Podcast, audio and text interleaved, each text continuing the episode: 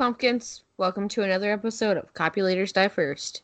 Hi. And as always, our episode contains spoilers. Heavy spoiler content. And if you haven't already seen the film, go ahead and press pause now, and we'll be right here waiting for you when you're ready. Yeah. And now, on to this week's episode.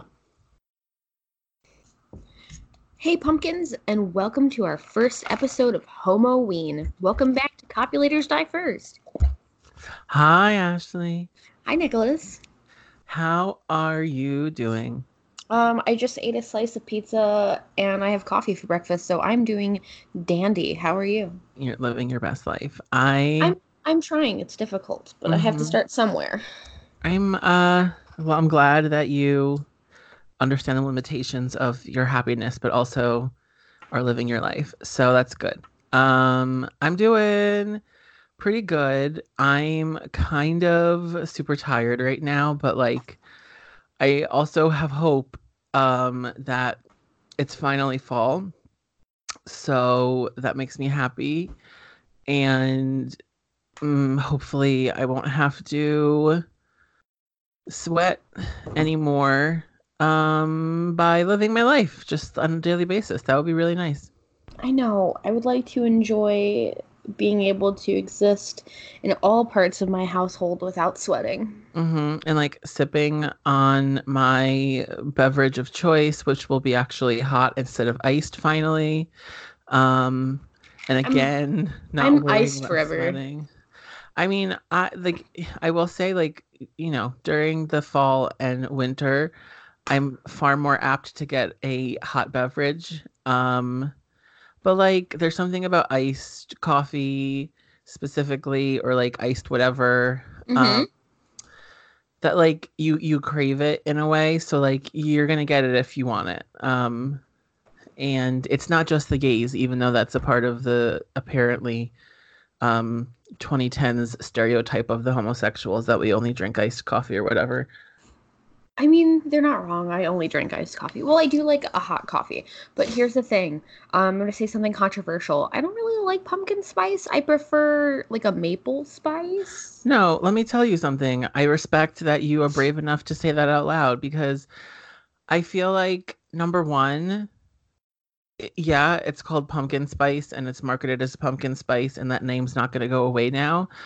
But there's no pumpkin spice. It is essentially a riff on the idea of like McCormick pumpkin pie spice, which is a specific blend of warm spices that are put into a confection Okay. that you know is typically made around Thanksgiving time. Yes, but the best, I'm gonna say pumpkin spice because it actually is pumpkin spice Uh-huh. latte or whatever comes from Panera because they have they actually use like a pumpkin puree or something Yeah, yeah. and it's utterly delightful. So Starbucks can suck it. Um, I mean, yeah, I don't, I don't, I don't hate the places that have gone the extra step to actually include the flavor of pumpkin in their pumpkin spice because at least they're taking it literally. But mhm. you know, to be honest with you, Diane, um, I never signed up to drink like pureed squash during the fall time. Do you know what I mean? I didn't think I did, and then I did from Panera, and I was delighted. It is so good. All right. Well, um, But you have to you have to get a hot one. You can't get a cold. Oh one. yeah, and yeah, I that that I totally yeah that I get, and and you know what? Like I here's the thing, I would much rather have like a mulled cider or a straight up like regular tea, um, or cinnamon tea with some like a splash of cream or something with uh, apple cider donut. Oh, And apple it- it- cider donuts just get me. Well, right, like that's that's like the crack of the season. Let's be honest. Ugh. um, with like oh, with like a warm cup of tea. Oh, Exactly. You're, you're speaking my love language right now. Exactly. We have the same love language. That's why we're soulmates. Um mm-hmm. Mm-hmm. It, my love yeah. language is food. my my love language is the food. All of it. Period. Also, happy birthday, Diana! It's your actual birthday today. Yeah, and we're talking about isn't isn't today's movie her favorite movie? Uh, it's one of yeah, it's definitely her favorite movie. I'm pretty sure because she suggested it. All right. So then basically this um th- this entire episode is um dedicated to her and her birthday. So happy birthday. That is Mhm. kicking off Homoween. Yes. Um, Gianna's birthday is the All American slash Worldwide Classic yes. Hocus Pocus. Hokum pokum. Ooh. I'm Bitch. excited. This is like actually one of my favorite movies of all time. Like it's Hocus Pocus, Spice World, uh Erin Brockovich. Really? um yeah. like, and, like you'll watch that on multiple occasions? which one? Erin Brockovich? Uh, like n- okay, so I could watch Hocus Pocus or Spice World anytime all the time Yes. or like Bring It On. I could also watch anytime all the time. absolutely. Absolutely. those are these are three movies that I could probably quote up and down. Like I could probably like probably quote the entire movie. Especially, especially, uh, Bring It On, because that is one of my all-time favorites. It's like Step Brothers, oh, non-horror. Step Brothers, Yes. uh, Bring It On, and like, I'm not gonna throw the whole Star Wars trilogy in there because that's like a whole different, you know, box of marbles or whatever. But Mhm. like, it's at least Step Brothers and Bring It On are my top two. Yeah, I'm sexy, I'm cute, I'm popular to boot. Um, gray hair, the boys I love to stare. I know. Anyway. all day, all day. Um, what was I gonna say? So yes, I, I Hocus definitely would have pegged, pegged you for like in in lieu of Erin Brockovich being in that bracket, like Oh, definitely right, like right, First right. Wives, for, definitely First Wives Club. Hocus Pocus is perfect, and I will fight anybody who says otherwise.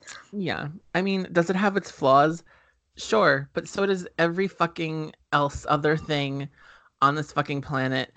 But here's the. I, I also love how your cats are meowing in the background because I feel like it's, very on brand right now. They are having a time today, probably because it's like not eight thousand degrees in my house, and they're Yeah. just having a romp.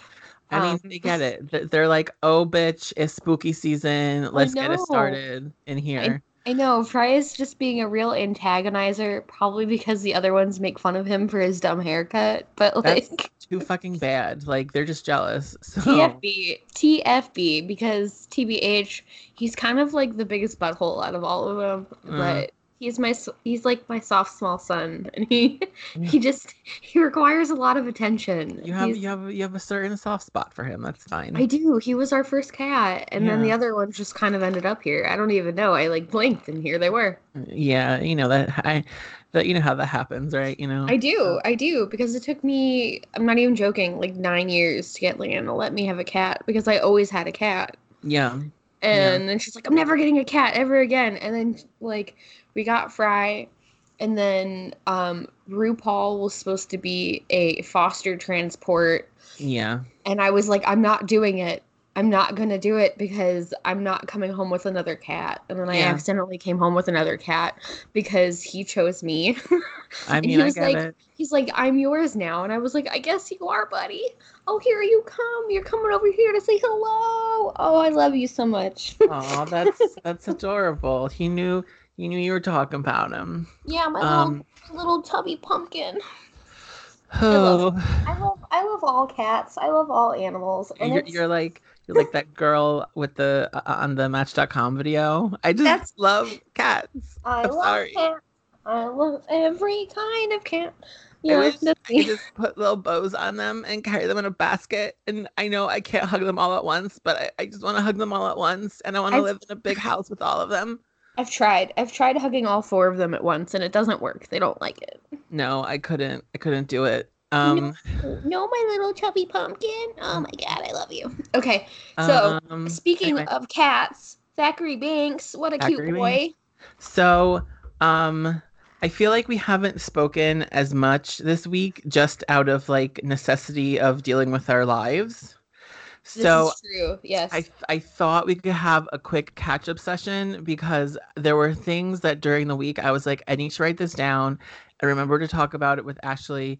Um, not necessarily on the podcast, but probably if I do, it'll be good content. So I have created a list and I want to do a little like Let's I guess this- we can have like a pre-movie gay meeting, and then we Yeah, don't have to have we don't have to have a post-movie one. It's fine. Yeah, let's have a kiki. All right. So oh, yeah, that's exactly what this is. So anyhow, um, number one, Camille Polino Oh, okay. texted me this week. Camille Polino being my mother, also known as Mama Polino, and she goes. I listened to your podcast this week and I was like, oh, That's always preceded with an oh no, but okay. but I was like, I guess maybe my sister Jamie helped her figure it out or something because I did not think she had known how to even get to the podcast application. But Maybe maybe our moms helped each other because they do hang out regularly. oh yeah, and I do love how at some point on Facebook, um, your mom, uh, Allison, she commented on one of our posts about how she was like, I'll have I'll have Drea uh, set it up for me later so I can listen. But she was basically telling the world that instead of just telling us privately, and I thought that was really cute. Um, that's her. She's just cute because she doesn't know anything about the internet. Um, Oh, At all. She does know you. she does know how to uh you know, work that Facebook marketplace. Let me tell you, she's I a, mean, she knows how to make a dollar. Let me if she, if she was gonna give a TED talk, she would give it on Facebook Marketplace. You know, She she is the Lisa Simpson meme of the TED Talk of, There you go. the Facebook marketplace. That's my mom. there you go. That is a perfect description of that situation. But anyway, so yeah, so I was like, oh, you listen to the podcast? She's like, yeah, I listened to the episode about all the weird stuff in Springfield. And then she was like, who knew we lived in such a weird place? And I wanted to be like, come on, uh, everyone, because uh, weird shit happens all the time.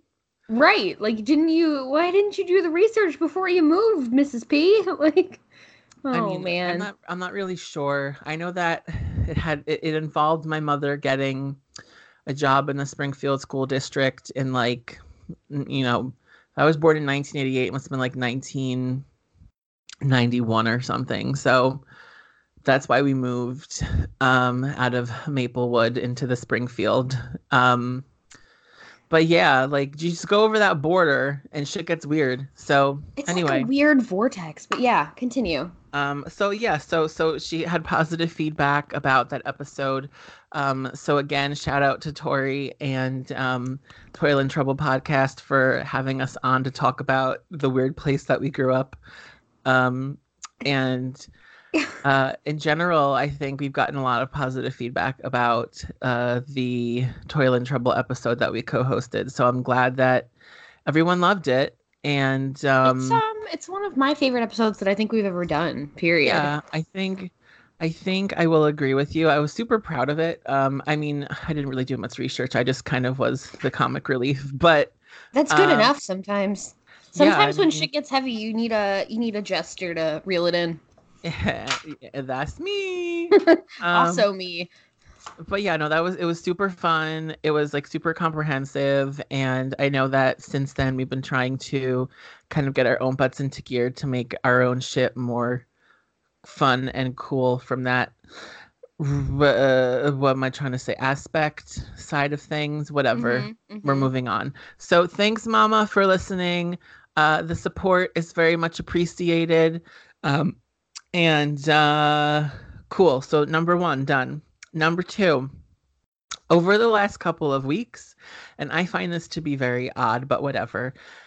I've had more than one person tell me that they've listened to the podcast, and I'm like, oh, cool. And then their first immediate um, piece of feedback is, your voice, meaning my voice, is so soothing. Like you should do an ASMR, like go to sleep podcast. And they say this to me, and I say, bitch, what? Because I mean, I don't know about you, but I don't feel like I have a very relaxing or soothing voice. Like I typically like am in a shrill mode at all times on purpose. Um, um I don't even think it's on purpose. I think it's just how your gay voice has developed. Yeah, and and it's it, it's certainly very um expressive and I think even the me being for mistaken for a woman on the phone a lot of the times because that's going to happen regardless because of more so the I don't the cadence is probably not the right word, but wavelength of my voice where it hits or whatever. But um, so I think a total of like three or four people have told me this at this point. One of them being our friend Michael from Canada, who may or may not be listening to newer episodes because he's busy trying to find a job. And um, if you are listening, though, thank you for telling me my voice is nice and soothing. Um, and then rando people that you know I don't want to say rando because they might be listening as well, but lovely people who I have met through different avenues of life, um, whether that be through work or gay things or whatever. Um, are just like, yeah, like uh, your voice is beautiful, and I'm like, uh, when I sing, yeah, but talking, I don't know. Anyway, so thank you everyone for telling me my voice is um, nice and relaxing. Um, I hope that it is a reason you keep listening to the podcast, even though the more important reason is that we are witty, funny, f- spooky friends to have in your life at all times, and our content is bombastic and wonderful. But anyway, I just wanted to put that out there because I was like, I never thought this would be the repeat feedback that I'd be getting that my voice is soothing. But anyway, there's that. Um, what else? Um, Do you ever get into a fight with Arthur over who's funnier? Uh, no, because I know he's not going to back down on saying that he's funnier, so I just let him have it. Oh, that's fair. I mean, I, I fought it tooth and nail this week, so. Mm. Um, it was was it because of that like spouse quiz that Leanne? Yes, it was, and I was like, "Oh, honey, I love yeah. you, but I don't think you're as funny as me." To yeah. which she said, "Bitch, you are delusional." uh, see, that, that's the side of her that I love, though. I wish that the whole world saw that side of her all the time. I'm so glad that you got to see it because it's so um exclusive. And she a shady bitch, but like in the best way. She's a shady so, fucking bitch, but I love it it's so exclusive. Like she is so so nice. Like if you were to ever meet her in person, like anybody, she's very shy, but she is so nice and she will do anything for anybody. But she will fucking tear me down with yeah. shade like it is her job like, in the like, most loving way. yeah, on the inside she's like a real housewife of Cleveland, Ohio. It's hilarious but she is not as funny as she thinks she is. oh no. Oh no. CDF breaking up marriages all over the all over the country. Um Love you mean you know, it, but you're not that funny. I also loved how one of the questions was like, "Who's the more athletic one?" and her response was like, "Not in this house." no, it's like, like, "Yes, yes, queen." Um, no, not in our house. Yes but uh, that is that is everything on my end that I felt was necessary to discuss. Do you have anything else going on on your no, end? Okay. No, nothing worth discussing other than my house is in shambles right now because I'm trying to pack up my life, but also my life is uncertain because we're still trying to play, find a place to move to. Oh, and it's gosh. extremely aggravating because everything is like in limbo right now, but like I still need to use my shit because I live here. right. Yeah. There is that, there's going to be that point in time where you're like living out of boxes and suitcases, and it's always annoying. Um, it's annoying, but you know what's not annoying? This movie. Oh my God. No, this is this is a fresh spring in the middle of a desert. It is that first sip of ice cold water after you've been out on a hot summer day. It is um it's hocus pocus. Um it's hokey and it's pokey. It's hokey and it's pokey and it turns itself around many times and it's from 1993 and I did not realize it was that old. Yeah, I was 4 years old. Yeah, um, my sister wasn't even in existence yet. Neither was my brother. My sister was one. My goodness. So 1993, if you were four, I guess I was five or six. Yeah. Um, I don't know the first time I saw this movie, but I do know the first time that I saw it, I immediately was like, this is probably the best thing ever in existence. And I didn't realize it then but like looking back at this now not only is it wonderful because it's pure magic it's also pure gay magic like the lineup of these ladies is like quite possibly one of the most 90s homosexual fantasies ever um like next to the first wives club like this is the the next great thing. Um, so we're talking about Bette Midler, Kathy Najimy, Sarah Jessica Parker. I mean, what else? Ugh, can you it's just so for? good. Um, little is it Mena Suvari? As who? Danny? Uh, Is that baby Mena Suvari? I No. no, it's no, it's, it's, Thora girl- Birch. It's Thora Birch. Yeah, who I I, don't. I get their know. foreheads mixed up. and then like like the girl who plays Allison, like what else has she been in? I don't know, and I don't think it's important because, Yeah, like, to be honest with you, um, I thought she was a little underwhelming. I mean, I love Allison because she's basically just like the girl that knows how shit goes, but with big boobs. She's like she's like Yabos. yeah, she th- exactly. This is this is the origin of the word yabos, which we used last week in our Elvira episode. But um, like she is the Jennifer from Jennifer's Body of Hocus Pocus.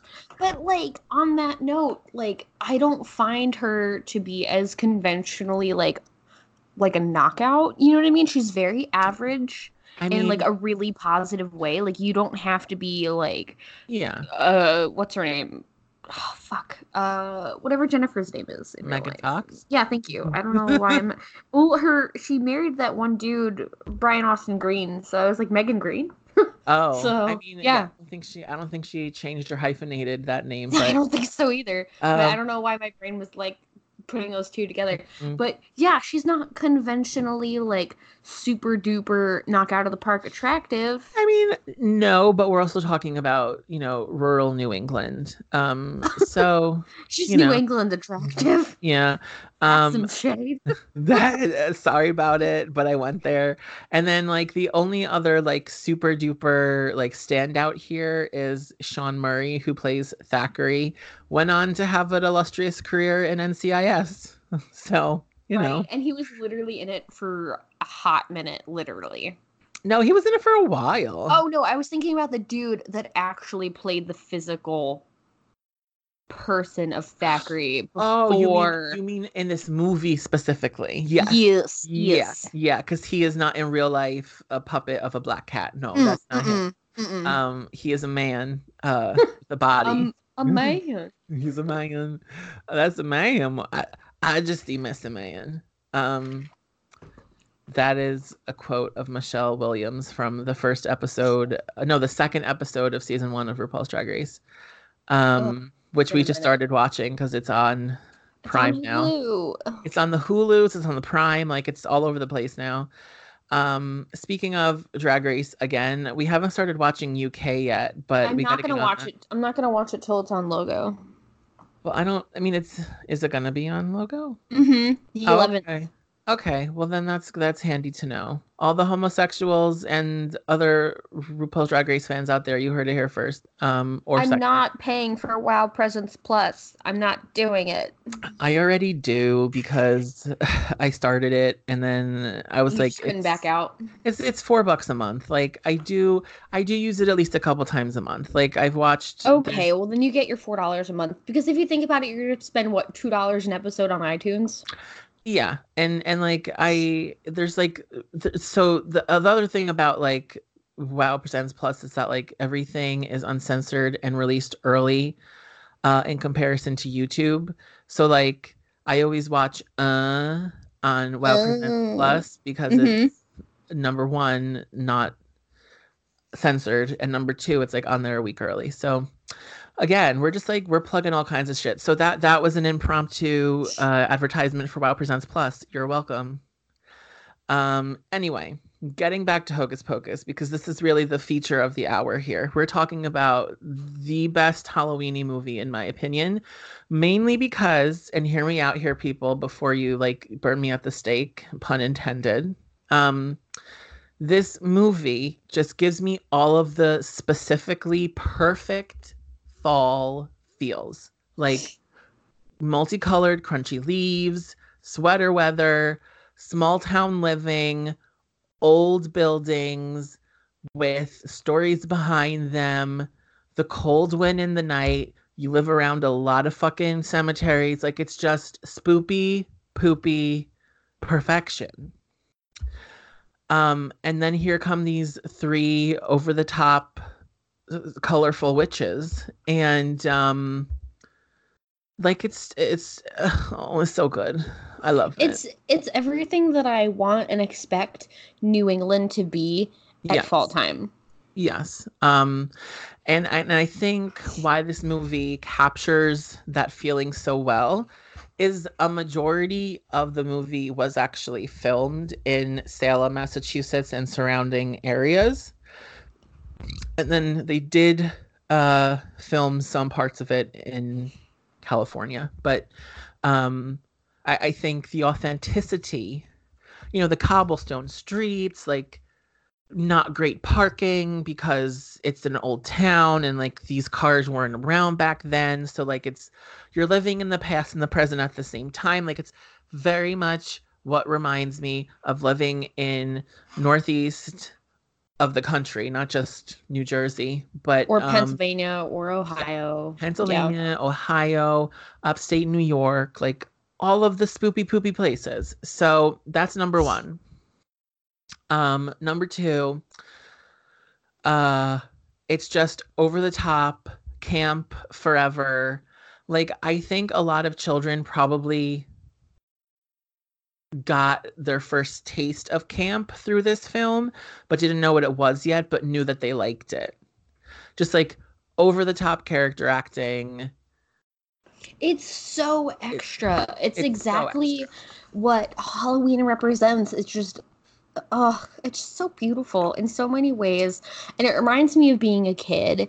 And yeah. like Sanderson sisters are iconic now they are you know they didn't used to be. Yeah the, like there was a time where hocus pocus was like a cult classic and i was talking to somebody um this week about this and um you know who you are um but he made a good point. He was saying that it used to be a cult classic but then it became so mainstream that you can't call it cult classic anymore. It's just a classic now. Right. um and and mainly i think it's because Disney realized what they could do around Halloween time because um Halloween is like so much more popular than it used to be mainstream. So like they just started shoving the Sanderson sisters on everybody's faces.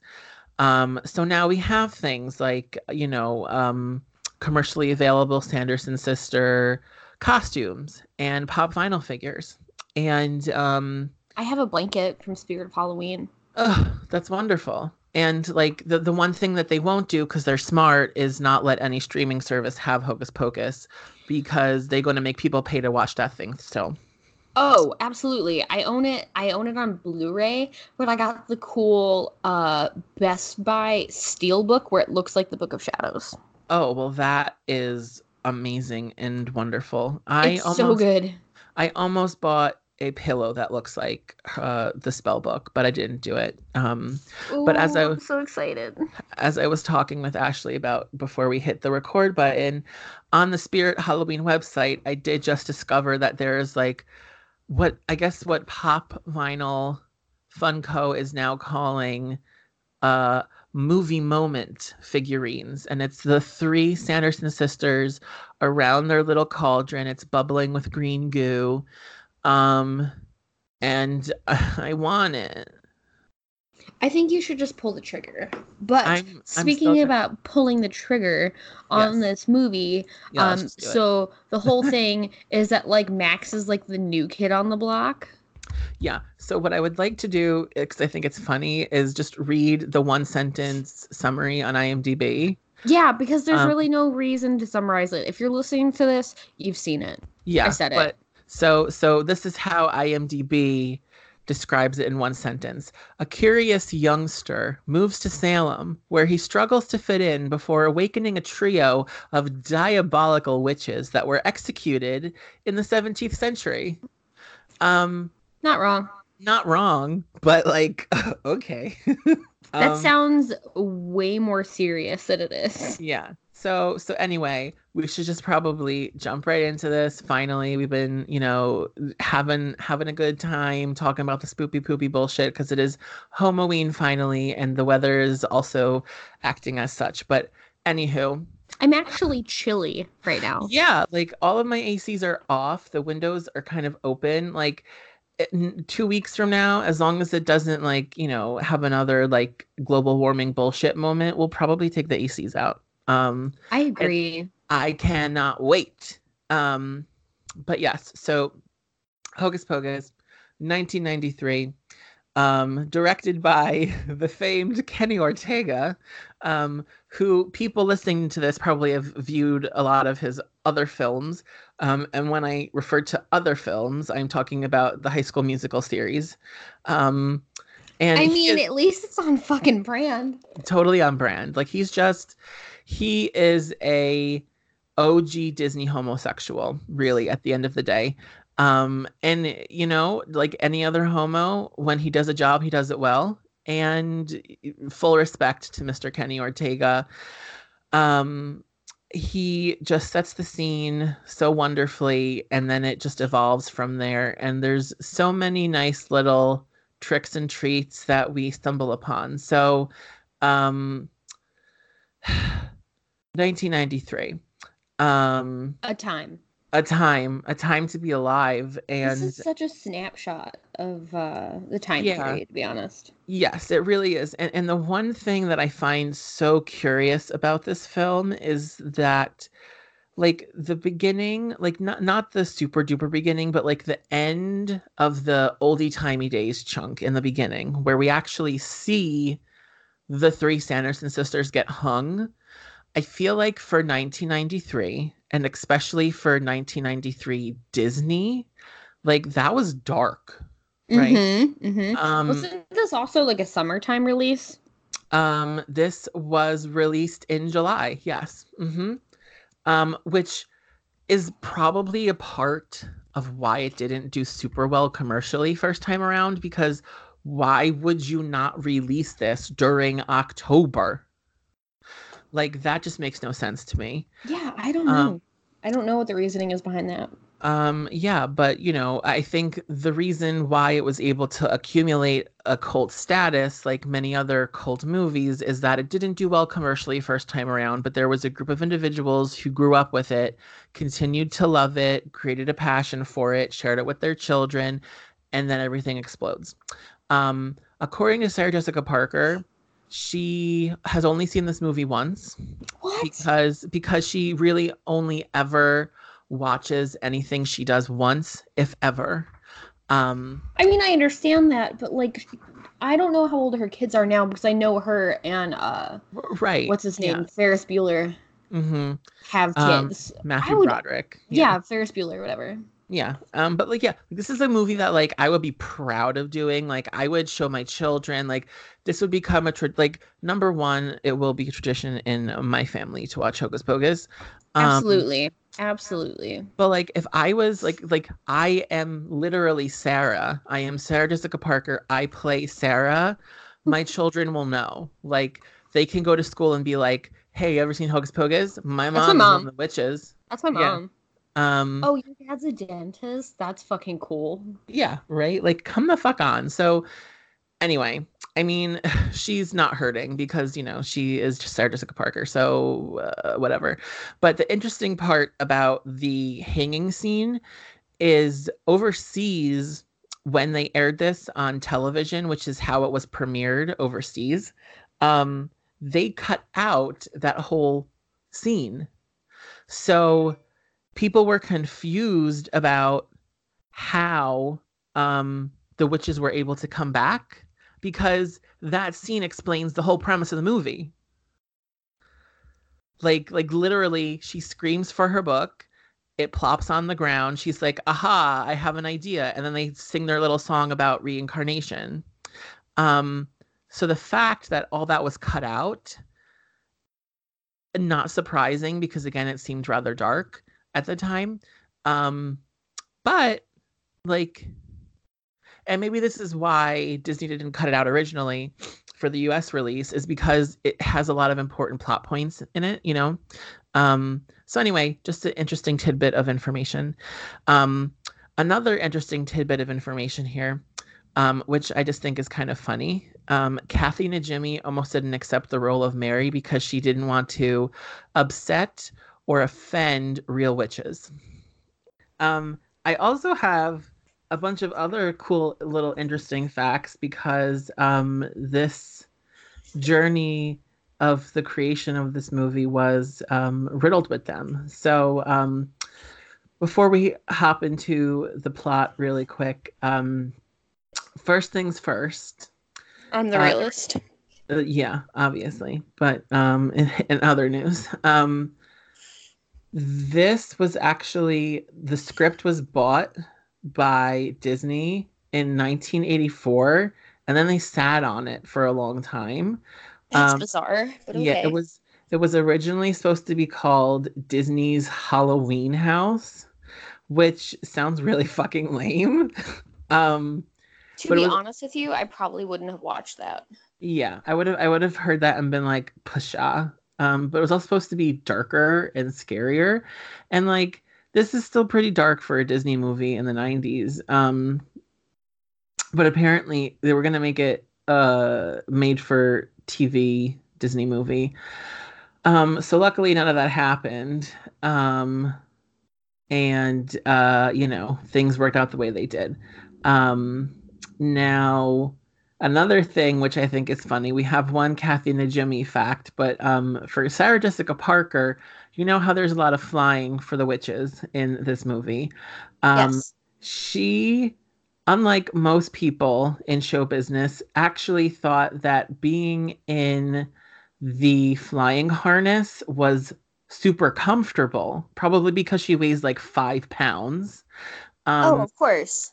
So instead, like a normal person being lowered down and going on a break in between shooting, she would actually bring a newspaper with her, like shove it in her ass, like in her costume. Yeah. Um, and when they said cut, she would just hang there and pull out a newspaper and read in between shots. Um, I guess so- she was training to be a, you know, what's her face from Texas. City. Yeah. Yeah. So yeah, uh, that's Sarah Jessica Parker, ladies and gentlemen.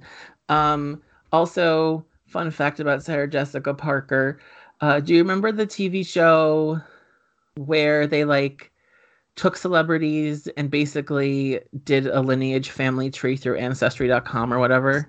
Yes, it's one of my favorite shows. So Sarah Jessica Parker was on it, and it Mhm. turns out that one of her ancestors actually was a woman that was accused of witchcraft in Salem, Massachusetts, but her trial never actually went to court, so she did not die a grueling death because of being a witch. Um, I I did actually see that episode to be honest with you. yeah, I am sure that they probably made a big, huge deal about it because, like, oh my god, she played a witch, and eh. I I Um, cannot remember, but I would only assume yes. Yeah, I would assume so. So this is a pretty gross one. Um, and all of these are facts from IMDb, by the way. Uh, thank you, IMDb. Um, the guy As who, always. uh, of course, you know, um, the guy who plays Billy, the, you know, Billy Butcherson, the zombie, Mhm. um, he revealed in an interview uh, during the 20th anniversary of the movie that the moths that come out of his mouth when he cuts his mouth open at the end to you know curse at winifred um, Mhm. they were real moths that they put in his mouth and then they flew out That's like gross, but also cool. And Uh, like, way to go to that guy for committing to that because I would have been like, no, you Yeah. can fuck right off. yeah the commitment is fantastic but like i don't want to put moths in my mouth thank you very No. much Mm-mm. Um, the role of Max was originally offered to Leo DiCaprio, but he turned it down uh, and did What's Eating Gilbert Grape instead. oh, Um, I mean, both would have been good choices. yeah, but like I, I probably his career took a different uh, you know road because of What's Eating Gilbert Grape. I mean, the guy that ended up. Oh wait, no, Max. I always get Max and Thackery mixed up in terms of the actors because they look kind of similar. Is Uh, it because of the 90s haircut? Yeah, it's probably because of the 90s bigger brother haircut. You know what I mean? Mm-hmm. Mm-hmm. Um, okay, so anyone who knows this movie knows that um, Penny Marshall and Garry Marshall play the guy dressed up as the devil, the master, and his wife. Um, but they are brother and sister in real life, and they basically play a married couple, which is weird, but also something that is weird, but would be like swept under the rug in a 90s movie because this is how the 90s worked. You know? I uh, love them both so much. Yeah. I mean, there was a lovely amount of little um, drop ins like that in this film. Um, and and before we were talking about why wasn't this film released in October? I figured out the answer as we were talking, and I was IMDBing. Um, it's because The Nightmare Before Christmas was slated for a Halloween release of the same year. Oh, so they probably yeah. didn't want to step on their own toes. Yeah, so I guess they had put more eggs in that basket because it was, you know, Tim Burton. Um, I mean, they're not wrong. Uh, yeah. Um, and and, and you know what? I understand why people do enjoy uh Nightmare so much, but it's I'm not going to say it's not for me, but I feel like it's overdone. Well, yeah. Um, and you know what? In the end, both of the films have their own uh, very large and overlapping fan bases now. So whatever. Oh, 100%. 100%. Yeah. Uh, this one I did not need to look up, but it's in the trivia section, so I figured I would just mention it because it's a super gay factoid. Um, anyone who knows the career of Bette Midler knows that she played Mama Rose in Gypsy in a made for television version of Gypsy. And one of Mama Rose's most iconic line is, Hello world, my name's Rose, what's yours? So when in um, the Halloween party portion of this film, when the Sanderson sisters are going up on stage, she does a callback to her time in Gypsy by saying, Hello, Salem. My name is Winifred. What's yours? Um, so good. And it's perfection. Um, and in case you didn't know that, now you do. Um, a, kind of a gross fact, uh, but like respect. Um, Sarah Jessica Parker revealed in an interview that she did actually eat a real spider um, when she ate the spider in the movie. Um, Ew, no, thank you. Yeah, no, thank you. Um, I mean, that's um, incredibly brave. Mm-hmm. Um, for anyone that doesn't know this, Sarah Jessica Parker and Bette Midler co-starred in another film later on in the 90s uh, called The First Wives Club, which, if you don't know what that is, you should definitely watch it immediately. Like, pause this and go watch The First Wives Club if you've never watched it before. That's how important it is. Um, it's iconic in many ways, as we've already discussed super iconic super duper super duper iconic um the quote devil's dog that chases the the sanderson sisters out of the house in the whole penny marshall situation is actually kathy Najimy's dog um so go kathy Najimy's dog oh um, good for him did he get a credit I don't think so. Or maybe he did, but it just like it just said the name of the dog and not comma Kathy Najimy's dog. it's um, like Sparky, comma Najimy. Exactly.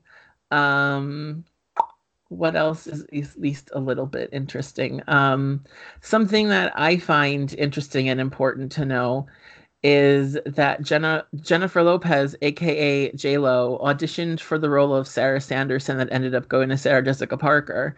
Um, and I think this still would have been a great movie if it was J Lo and not Sarah Jessica Parker.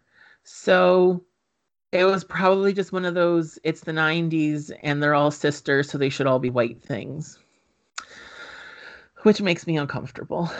Um, yeah.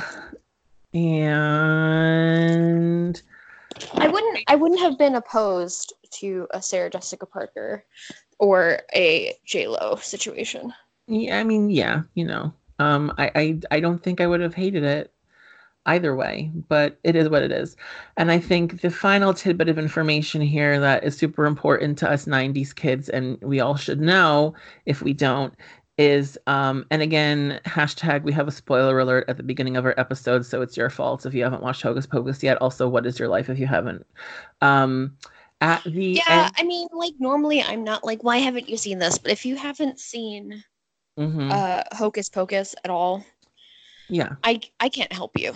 Yeah just go do it please. And also same thing with the first wives club. This should be a double feature for you you know? Just go and do it.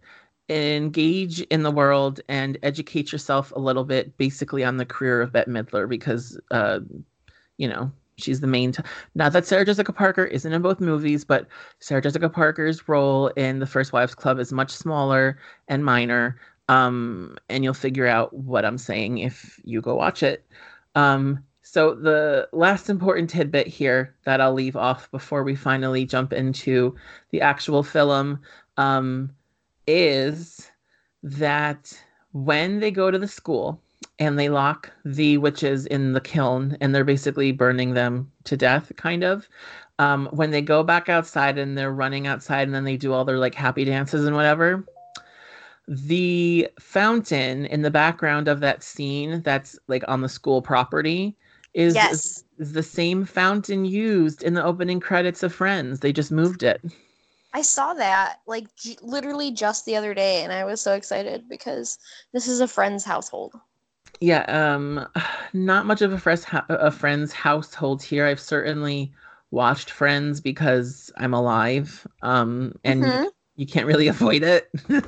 Um, No, not at all. yeah, but um, yeah. So super fun facts for a super fun movie. Now let's dive into this thing because it's all a bunch of hocus pocus. Yeah. So, Um, um, Ma- Max and Co. move to Salem. He's the new kid. Gets terrorized by chubby dude and Jay Oh my for his sneakers. And uh, what's his name? Ice. Ice. Ice. Yeah. The name's Ice. Um, yeah, so you know, Max and his family have moved from California, and like any other kid in a '90s movie and or television show that is the new kid, he's having a go of it. I mean, it's kind of like not that bad to be honest with you, because it's He's he's Massachusetts. super moody. Yeah, he's just like so he's too cool for his own good with his swoopy hair. Um but you know, we we open the movie. There's this panning shot of woods and streams and you know what we can only think is uh the landscape of Salem, Massachusetts, specifically in October of 1693 and um, we have the witches flying on their brooms. We don't know what's happening yet, but we come down from the sky onto a farmhouse. We come to find out that this is the Binx family house, um, and Emily and Thackery are thought to be sleeping. Um, a side note, really quick: I did not realize that Thackery's name was Thackery um until I was in high school. I I thought his name was Zachary, but that Emily just had a speech impediment. Um, that's super common. You're not the only one. Um but you know, now there's the internet. So if you search for this movie and you see the list of characters, it will say Thackery and you'll be like, "The fuck?" But guess what? It's the 1700s and Thackery is a name. So there you have it. Um a woman mysteriously shrouded in darkness uh, drops down outside the window of Thackery Binx. And he's like, Oh, that woke me up. It gave me a spook. And Emily's not around. And he's like, What's going on? So he goes outside and he sees this woman basically leading his sister into the woods behind their property, which it doesn't matter when or where this happens. That'll fuck you up. So, um, he calls his what brother friend i don't know but he's like go gather the others like the witches they got emily so he runs after them he has this whole like tumbling down the forest floor he, in the words of um, Stevie Nicks, he falls down to the forest floor. Um, and Ugh, then he rolls. I love her. um, I forget the name of that song, but it's something about like vampires or something. Falls down to the forest floor. Um, but he chases the witches back to their little cottage that has a really cool like water wheel on the side. Um, and I don't think I actually know what those are for, but they're cool looking. Like, um, I think they're just for generating some sort of something. Okay, like energy. Maybe Oh, well, I wouldn't say energy, or maybe there was like an, an maybe it was for a mill. Oh, yeah, maybe it's for that or whatever. But so yeah, so they got a cool water wheel and Zachary Thackery. Oh shit. Thackery See, climbs it happens. Yeah. Um I'm trying to whitewash it, uh, Americanize it. Thackery. Um old world old world names. He climbs up the water wheel and climbs into a window at the upper floor and he spies on what they're doing. And what they're doing is creating a potion to suck all the lives out of the children in Salem so that they can stay young and beautiful forever. And they're basically doing their test run on Emily, Thackery's little sister. And he's like, nah, I ain't having this. However, he kind of sits around for too long, um, pussyfoots around the situation, and gets discovered after they've already fed this potion to Emily, who is now glowing because her soul is ready to be sucked. So, you know, that sucks. But um, Sucks to suck. it do suck to suck and to be sucked um in this situation specifically um but so we go ooh yes cats Lil is all about it. would would love would spooky time. mm-hmm, that's right bitch um so mary played by kathy najimy has the power to smell children. Um and she's all like i smell children. And winifred played by Bette midler is like what is this right here you dumb fool bitch? Um and because it's emily she's like oh it's a child. Um and sarah doesn't really have any intelligence or special powers other than singing her little like entrancing song that draws the children to their cottage um but that's still important uh, you know sh- but you know again in the words of um bianca del rio um beauty fades but dumb is forever and Mm, become That's true. yeah, I, I think I think that that is personified in Sarah Sanderson, but It's um, also universal. certainly, indeed, I think we all have that person in our life or persons in our lives. But so Thackery gets found, and they're like, "Oh, there's a boy here," and Sarah's all boy crazy because she Sarah, and um, they're like, hmm, "What we gonna do with him?" And you know, he doesn't really say anything too bad to them, but I will say Winifred has really uh, fragile self esteem that can be broken at the drop of a needle. So she feels offended in some type of way by Thackery. And I would equate Winifred to being a spoonie in today's day and age. You know, like she just don't have the energy for anything, but actually life's not that bad and you should learn to deal with your life. Um, but because she has witchy powers, she decides to turn Thackery into a black cat. And essentially, she does this because um, instead of dying, he will live forever with his guilt. Um, get ready, people. I have many Bette Midler impressions to serve to you today. So that happens. They play their little song, ring the bones and bake the back, ring the bone, how would you, how would you miss it big? All that shit. So then he turns into a black cat and he's like, fuck, I'm a cat now. What the fuck am I going to do? So he runs away. They suck the soul out of Emily. You, I'm a cat. um, I mean, I I can't I can't disagree with his original uh train of thought here because like what are you gonna maybe i'll go find a mirror see what i look like am i at least cute and fluffy which spoiler alert yes he is um like i feel like i if i did have a cat like if we ever get a cat again i definitely specifically want a black cat um oh, of course. My favorite little kitty cat's a black cat. You met her, little baby Olive. Yup, and and I probably most likely will try to talk Arthur into naming the cat Thackery, unless it's a girl, because then obviously we need a different name. Because I don't think Thackery is very uh, cute for a girl, but we'll see what happens in our lives. But so, yeah, just Natalie. Does Natalie work? No, Work. we'll figure it out. But um, so Thackery had asked his friend farmhand dude to go gather the others, and they have. And now they're like trying to suck the soul out of Emily, but at the same time, they're getting a whole bunch of banging on their door, and they're like, "Oh, don't don't bother us. We're just three lonely sister women spending a quiet evening at home." And then because Sarah's stupid, then she screams, Yes, sucking the lives out of all the children in Salem. And then we hear Winifred's like scream, echoey scream for the first time.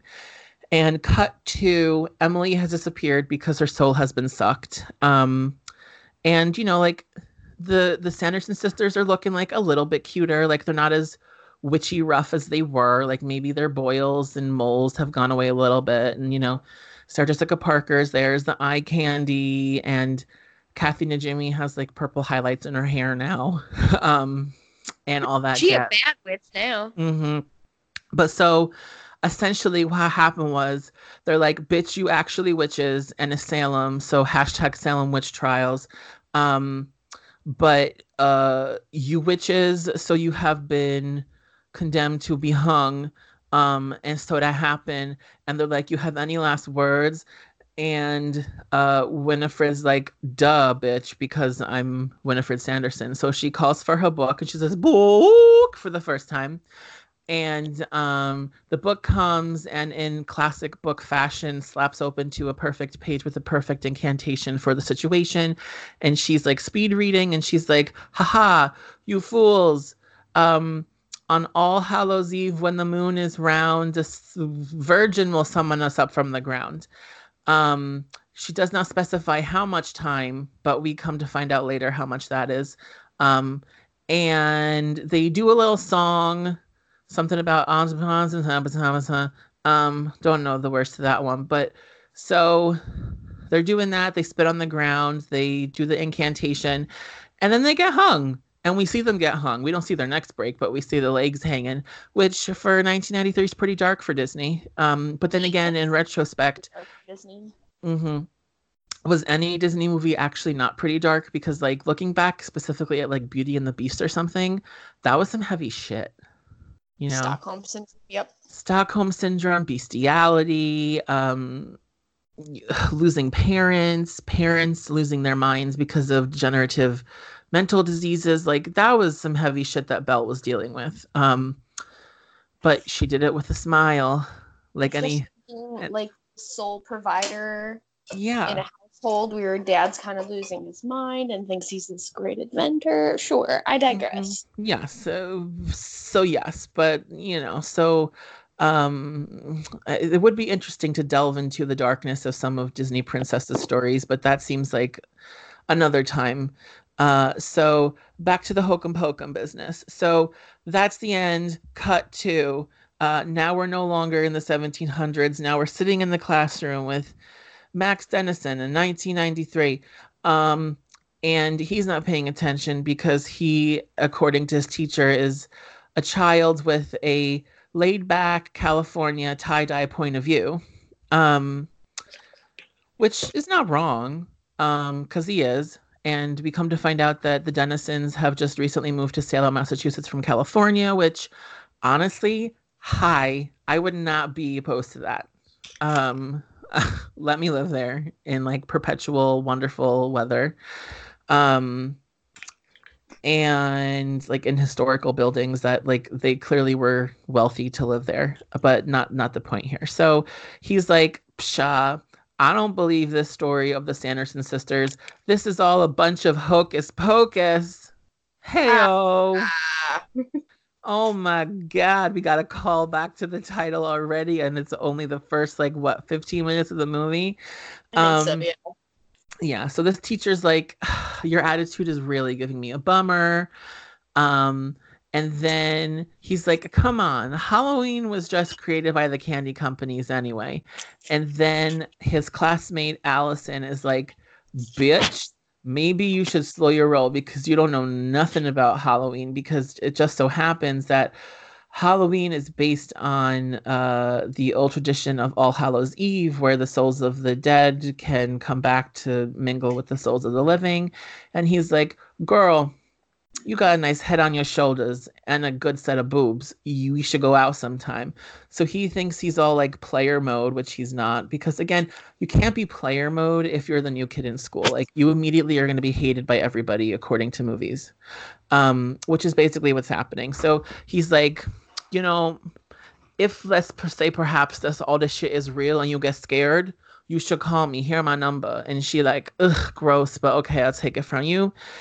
And then it's the end of the day, and we get the first panning shot of this like gorgeous, perfect suburban area of Massachusetts with like folly vibes, crunchy leaves, chunky sweaters, wonderfulness. And um It's so Uh. crisp and clean.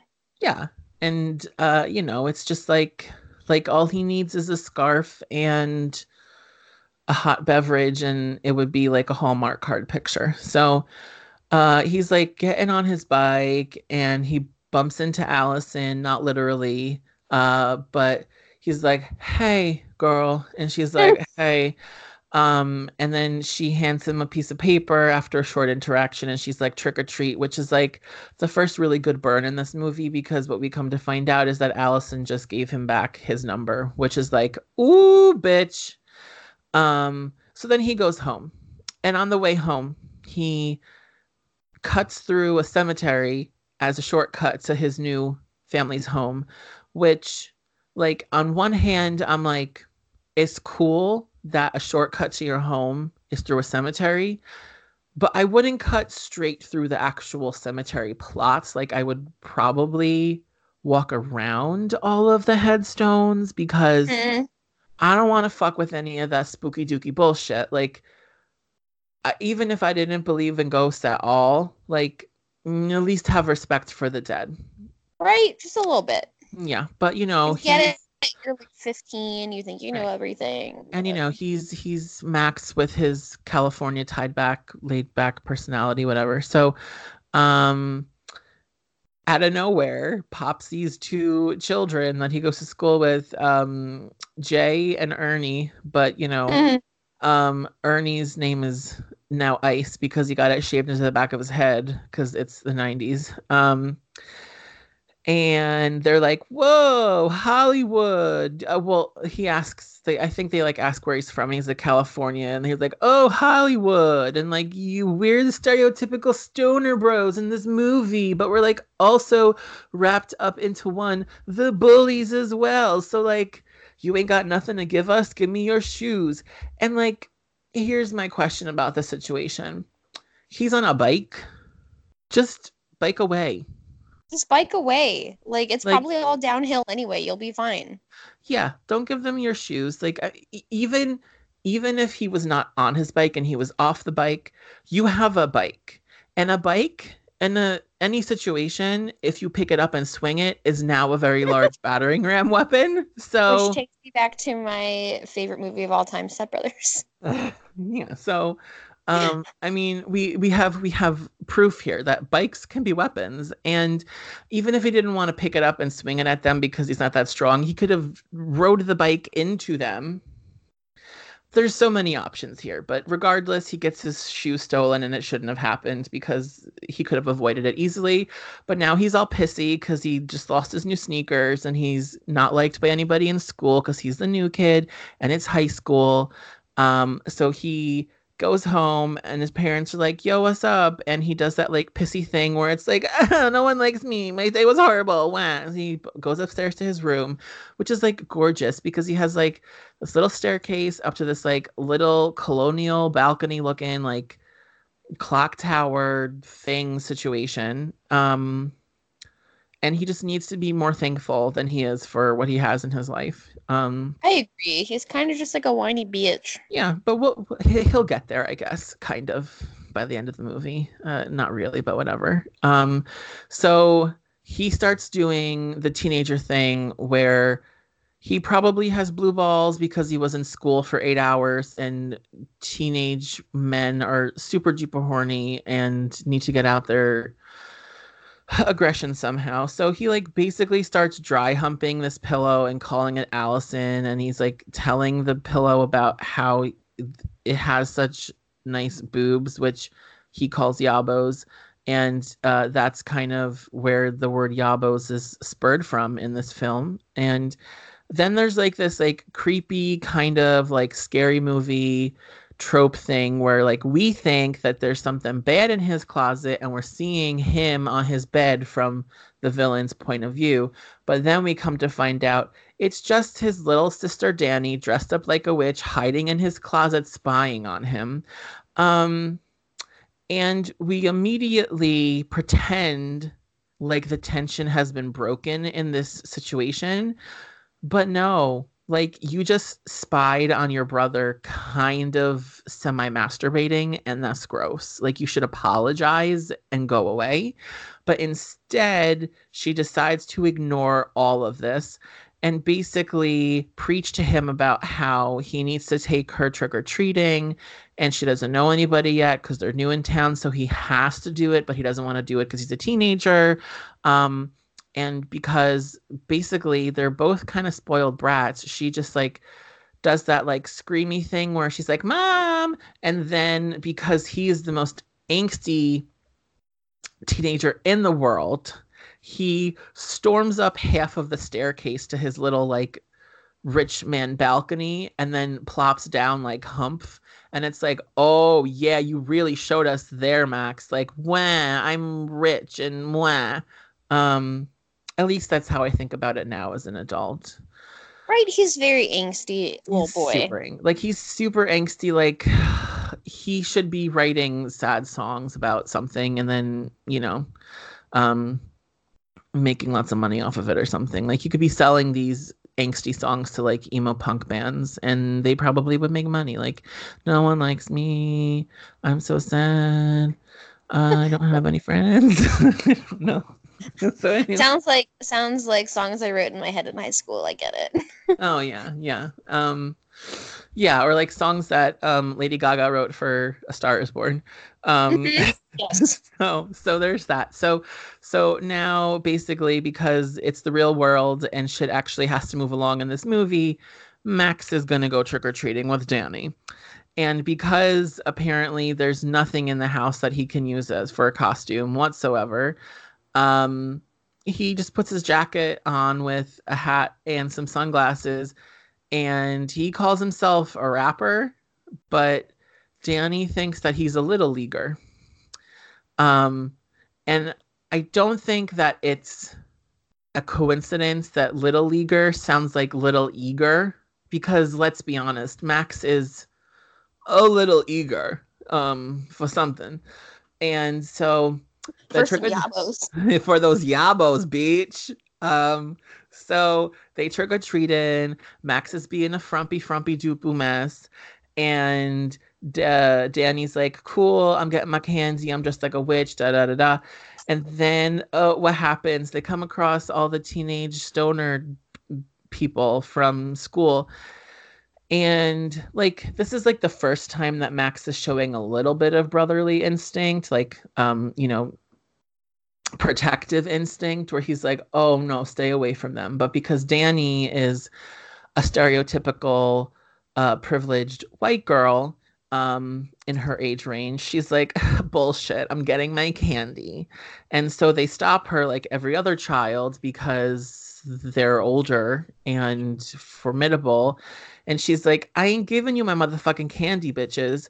And then basically Danny is like, My big brother will beat you up. And they're like, Oh, who's your big brother? And she's like, He's right over there. And they're like, Oh my God, it's Hollywood.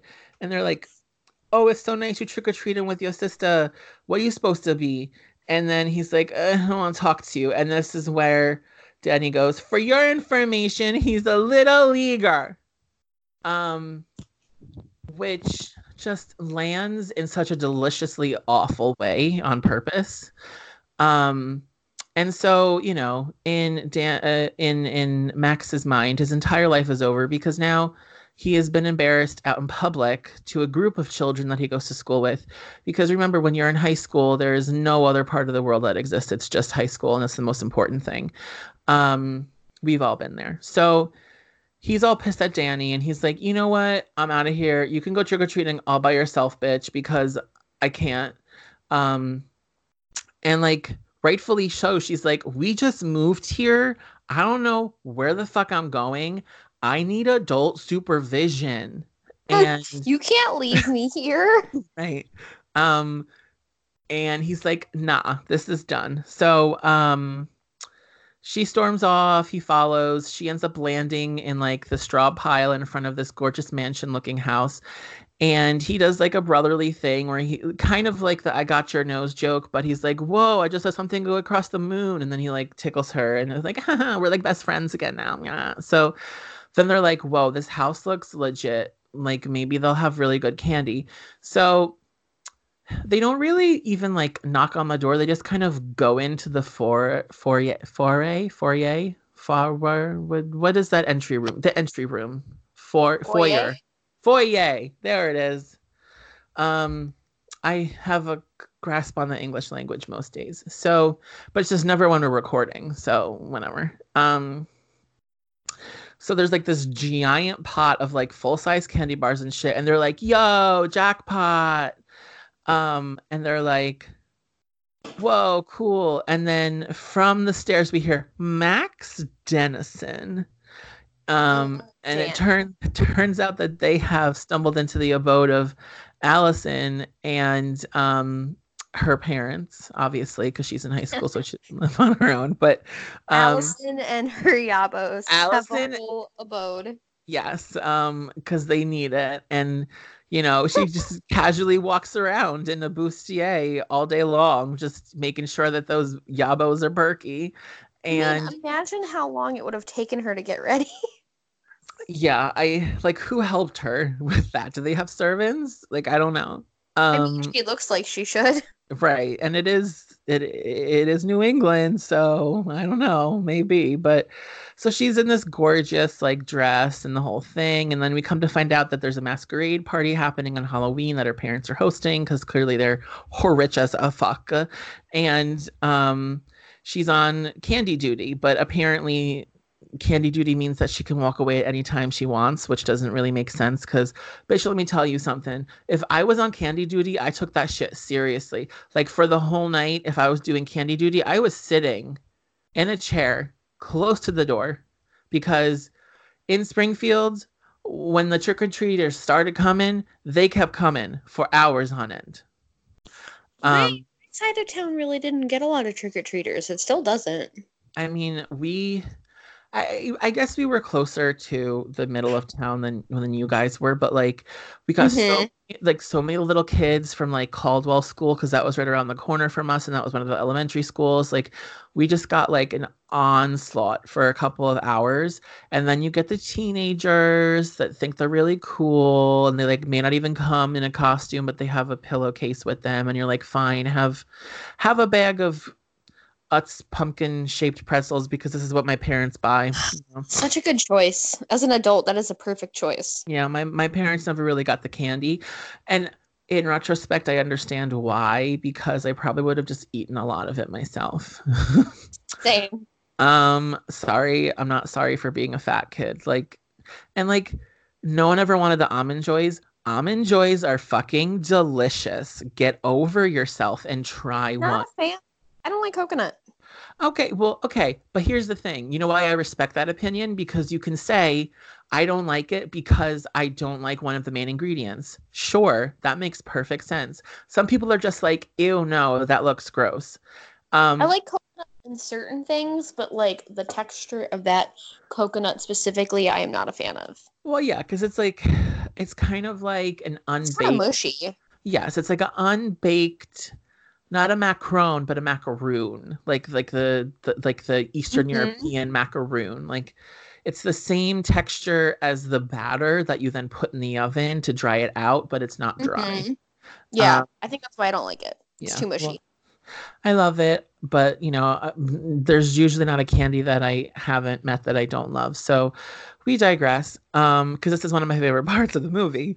Um, she comes downstairs. She's like, Whoa, what are you dressed as, Danny? And she's like, A Sanderson sister. And she's like, What? She's like, Yeah, we just heard about them in school. And she's like, You know, my mother used to manage the Sanderson sister museum, but they shut it down because a lot of spooky things used to happen there. Um, and she's like, Nah, really? And she's like, Yeah, bitch. And then in the course of that, she hands Danny the most picture perfect chocolate lollipop. And I don't think these are really a thing as much as they used to be, but you know as well as I do that in the 90s, chocolate lollipops were like such a thing to have at parties and for special occasions.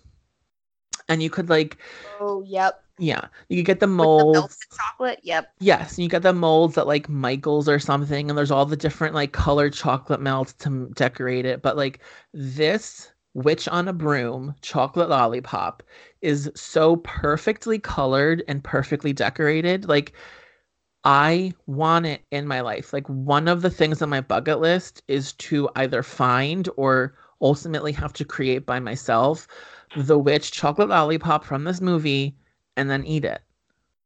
Probably while I'm dressed up like a witch, you know. It's probably not that hard to find now. Well, maybe, maybe. Um, anybody who's listening that may know where to locate such a uh, culinary delicacy, please let me slash us know because I want it. Um, but anyway, so enough about my culinary endeavors. Um, so she's like, uh, I nobody here at the party would even know if I'm gone. Do you want to go? Like we can look around. And and Danny's like, uh, I don't know. Um, and oh wait, but I forgot the most important part of this interaction. So she's like, "Oh, I like your costume," and then Danny's like, "Thanks, I like your dress. It, it makes your um, what do you call them, Max? Yabos. Um, it makes them look really great. Uh, Alex likes, I mean, Alex, Max likes your yabos, right? Right, Max? And then he's drinking some cider and he spits it, like spit take it back into the cup because he's like, Danny, shut the fuck up. But like, it true. Max love Allison's yabos. Um, Max is a teenage boy, so I feel like he likes any yabos.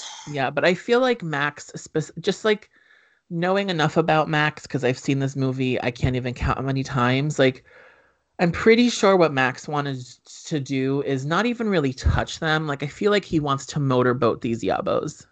I mean, that's probably a fairly accurate statement, especially for like being a teenager and not knowing what to do with yabos. Yeah, I, feel, like, mo- motorboating is probably the uh the instinct that occurs.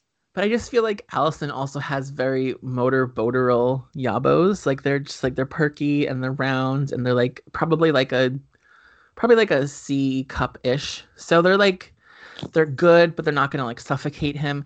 Apparently I know more about boobs than I thought I did. I'm gonna stop right now. We're gonna cut off that train of thought. It's pretty impressive, to be honest. I mean, I grew up with all women. I work in the female reproductive health field, so I, I know a lot about vaginas and baboobabs. Um, Are those medical terms? no, they're they're the terms I use in my head just to put some levity into my life because it's really it's really gross to be like, so this is your vagina. These are your fallopian tubes. Show me your phallopes. so show me your phallopes. Um, whip those things around. Play That jumping would be jack. gross as fuck. That would. Could you imagine if in a horror movie, and I feel like if it was gonna happen in a horror movie, it would be in um like Terrifier 2 or something, where whatever the fucking clown's name is, he would like rip out some girl's fallopian tubes and then play like hopscotch with them or something. Or um use them as a balloon animal. Oh, that's even grosser. And to be honest with you, I don't really care for Terrifier all that much, and I've said it before. Yep, and I completely agree with you. And I've said it before, and I'll say it again. Like it's not that great. and I don't know why some people love it. Like it's not fan. Anyway, so I mean, will I see the second one? Yes, just so I can say that I've seen it and do my research, and maybe it won't be as bad as the first one, but There's also a prequel and it's terrible. there's a prequel called what? Oh, I don't know. I'll have It to look it up. But I saw it on I want to say maybe like Shudder or something, and it was awful. Ugh, well, now I have to look into that. Um, but I'll do homework later. continue while I Google. Continue Google. So, long story short, we're talking about the Yabos, blah, blah, blah, blah, blah. Allison goes upstairs, gets into something more comfortable, like basically jeans and a sweatshirt or whatever. No, it's a sweater. It's like a sweatshirt sweater. It's like a crew neck sweatshirt. So, um, they go to the museum and, uh, you know, they're walking there, they're talking there. Danny's like, please don't make me go um ultimately they strike up this deal that if she agrees to go next year they're going to go halloween trick-or-treating as mary uh wendy i mean wendy and peter pan um with tights um specifically so It's called it's called All Hallows Eve. oh i feel like I've seen that movie multiple times and maybe even bookmarked it, but never actually watched it. It's literally one of the worst movies I've ever seen. Well, good. That means I have to see it, obviously. So, Oh, I don't even think you can, to be honest. all right. Well, that's fine. Uh, Like I'll- it's not it's not good enough for you to waste your time. well, I got to do laundry later. I mean, I got to waste my time some way. So, Yeah. So so there's that. So so they go into the museum. They're looking around. It's like you know, gross, cobwebby. Like honestly, how long was this thing shut down for? Because like they make it sound like a couple months, but it is real cobwebby in there. I know it's to set the mood and all that shit, but like it should not be that dirty. Um, but it is. And so they walk around, it's like no light on. So Allison's like, Oh, I gotta find the lights. Uh Max is like again, like super duper California laid back tie-dye point of view shit, like gets a lighter from the desk and is like, I got a lighter now. So I'm like real broody and shit. And I can flip this open and light it because I'm cool. So he's like looking for the lights. Everyone's looking for the lights. They find the lights finally. And Allison starts showing Danny around. Like, this is the cauldron. These are their brooms. Here in this glass case is Winifred's spell book. Um, and it is said that it is encased in the flesh of humans and given to her by the devil and all these things um and then because max is a jackass he's like what's this thing and allison's like it's the black flame candle um and uh you know lore goes that if a virgin lights the black flame candle on all hallows eve the witches will return. And he's like huh, yeah okay. Well let me light up this shit.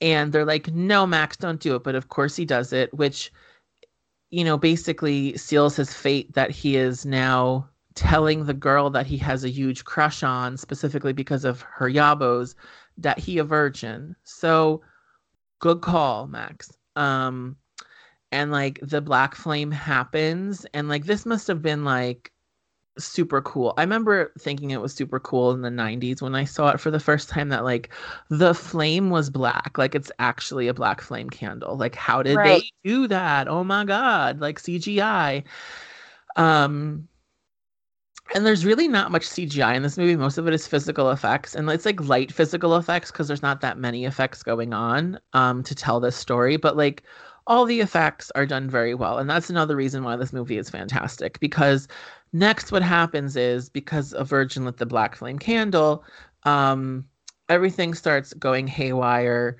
there's you know smoke machines from somewhere happening but the cool thing is is like all the lights are popping back on and the floorboards are sh- the floorboards the floorboards Floorboards. the floorboards are shaking um and i always thought it was super cool how there was that like green neon light under it um like some bullshit was really about to go down and they're like, "Oh my god, we gotta hide! Like, what the fuck is going on?" So they hide because the front door slams open, and who it be? It be the Sanderson sisters. They're back from the dead, and they're like, "Holy shit, we're back!"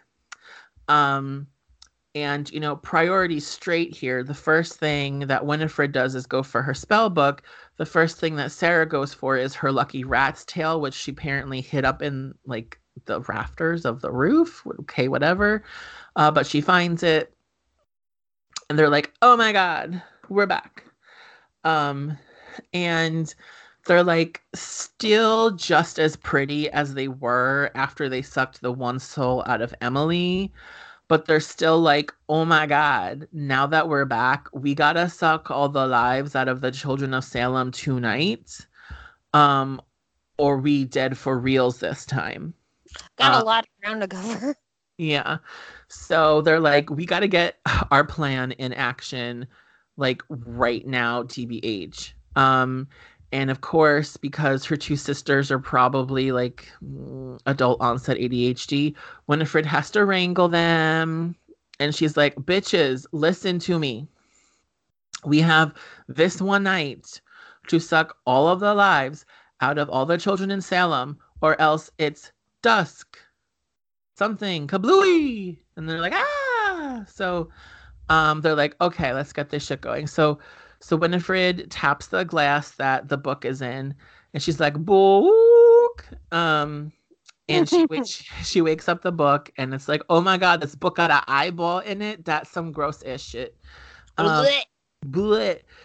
So then finally, Mary's like, wait, I think I smell a child. And what they're smelling could be. And specifically, they're smelling Danny.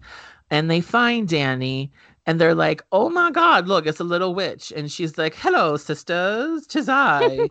um, and she's like, tis me who brought you back. Um, and they're like, oh, what a clever little witch. Um, and then she's like, Well, conveniently you are here and you're a child, so can we suck your life out? Like, could you just like stay here for like an hour, like put your life on pause so we could feed you something that I gotta make first? Um, but of course, because Max and Allison are there, they're like, uh, we should probably go save your sister. So they go and do that, and they're like, yo, what's up, boo? She ain't the only child here. We teenagers, but we're still technically categorically children. Um, and they're like, whoa, who you be? Where you from? And Max is like, I'm a magician person and watch, I make flame in my hand. And then Winifred's like, look, he makes fire in his hand. Um, and basically he's like, I will make it rain the burning rain of death. And they're like, bullshit, motherfucker. And he do because he puts his lighter to the sprinkler system and the sprinkler system gets set off. Um, so of course, when he do that, the fire department get called. But in the whole like, you know, uh, hullabaloo of the situation because oh they've been dead for a long time. They don't know what a sprinkler system is so they think that he really made water come from the sky inside. Um, and that's even impressive to three witches that are from salem. Uh, so they're like oh my god we're dying we're dying. Oh my god we're dying. And then finally like they're on the floor. They do a lot of like falling on the floor like they're melting because they're witches and whatever but they don't actually ever melt. So um Winifred's finally like, wait, uh, ain't no big deal. So she's like, what is this? And she's like, ah, tis but water. Um, and tis but water indeed. So they're like, fuck this shit. We gotta go find them because in the whole hullabaloo as well, um, Allison smashed the glass case that the book is in and she has stole it so they can't do the potion thing and suck all the lives of the children of Salem. So now we get to the main part of the movie, which is basically a cat and mouse chase between the children and the Sanderson sisters, but they both are technically a group of three children because let's be honest, the Sanderson sisters are also children themselves. Um, and like now we just get into like the really enjoyable like we got witches who've been dead for a long time and they're in like you know the the 90s now and shit is different and real so they don't know what like um asphalt is and they're like oh my god it's like a black river um we don't want to fall in it but you know, uh Winifred pushes Sarah and she thinks she's gonna drown, but then she don't because she's like, Tis but firm or tis firm or something like that. Mm-hmm. Mm-hmm. And so cat and mouse chase begins.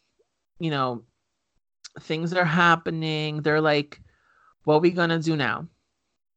So also in the rigmarole, um, Binx, Thackery Binx, as the black cat comes and is like, The fuck did you do? Um, you woke up the witches. Why you do that? So they're like, Wait, you're a cat and you can talk? That's weird.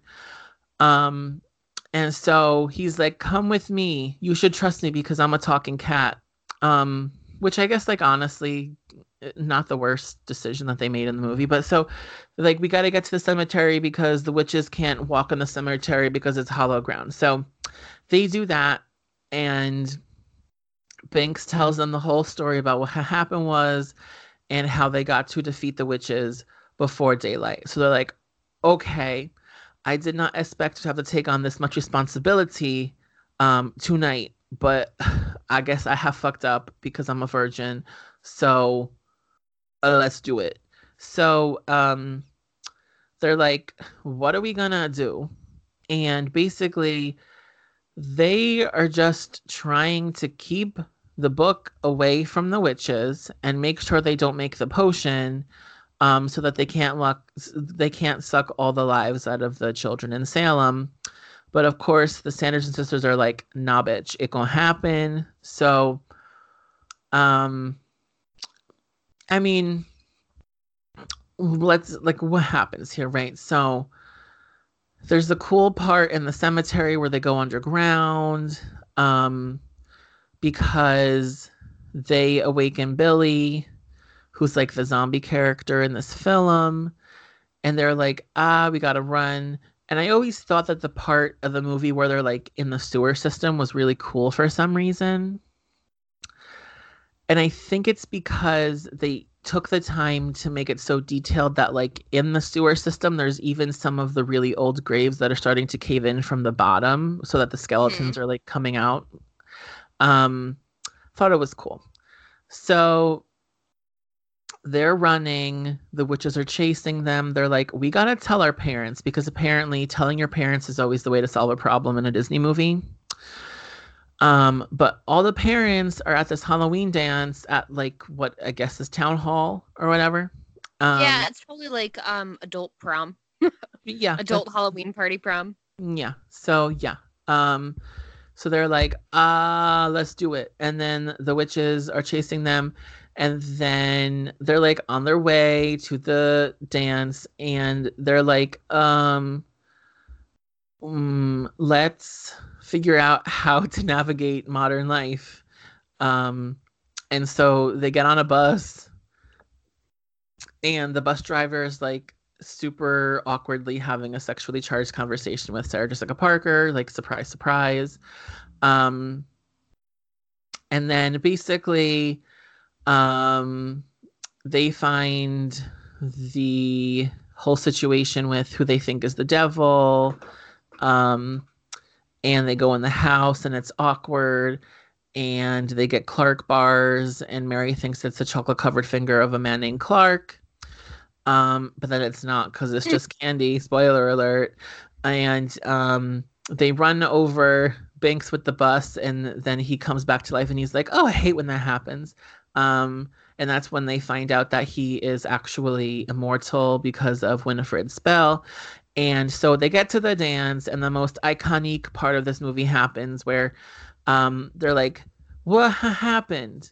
And and they're like, A virgin lit the black flame candle. And they're like, What the fuck is going on? So they're trying to find their parents. They find their mom and dad.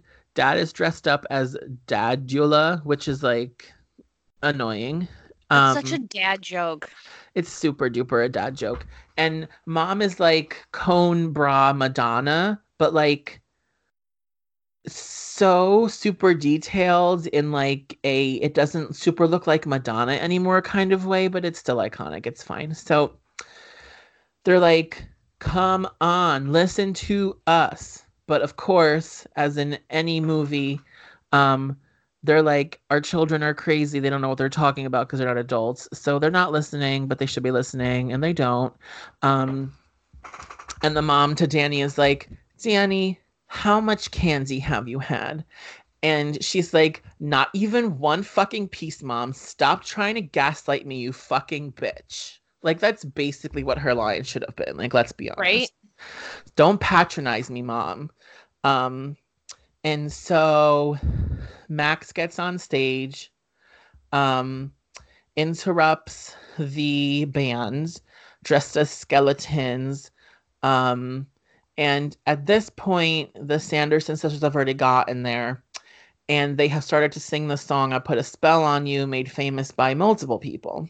Um but before that they were uh playing witchcraft by frank sinatra and of course because she's that bitch winifred sanderson thinks that he is singing directly to her um which culminates in max getting on stage and saying your children are in danger.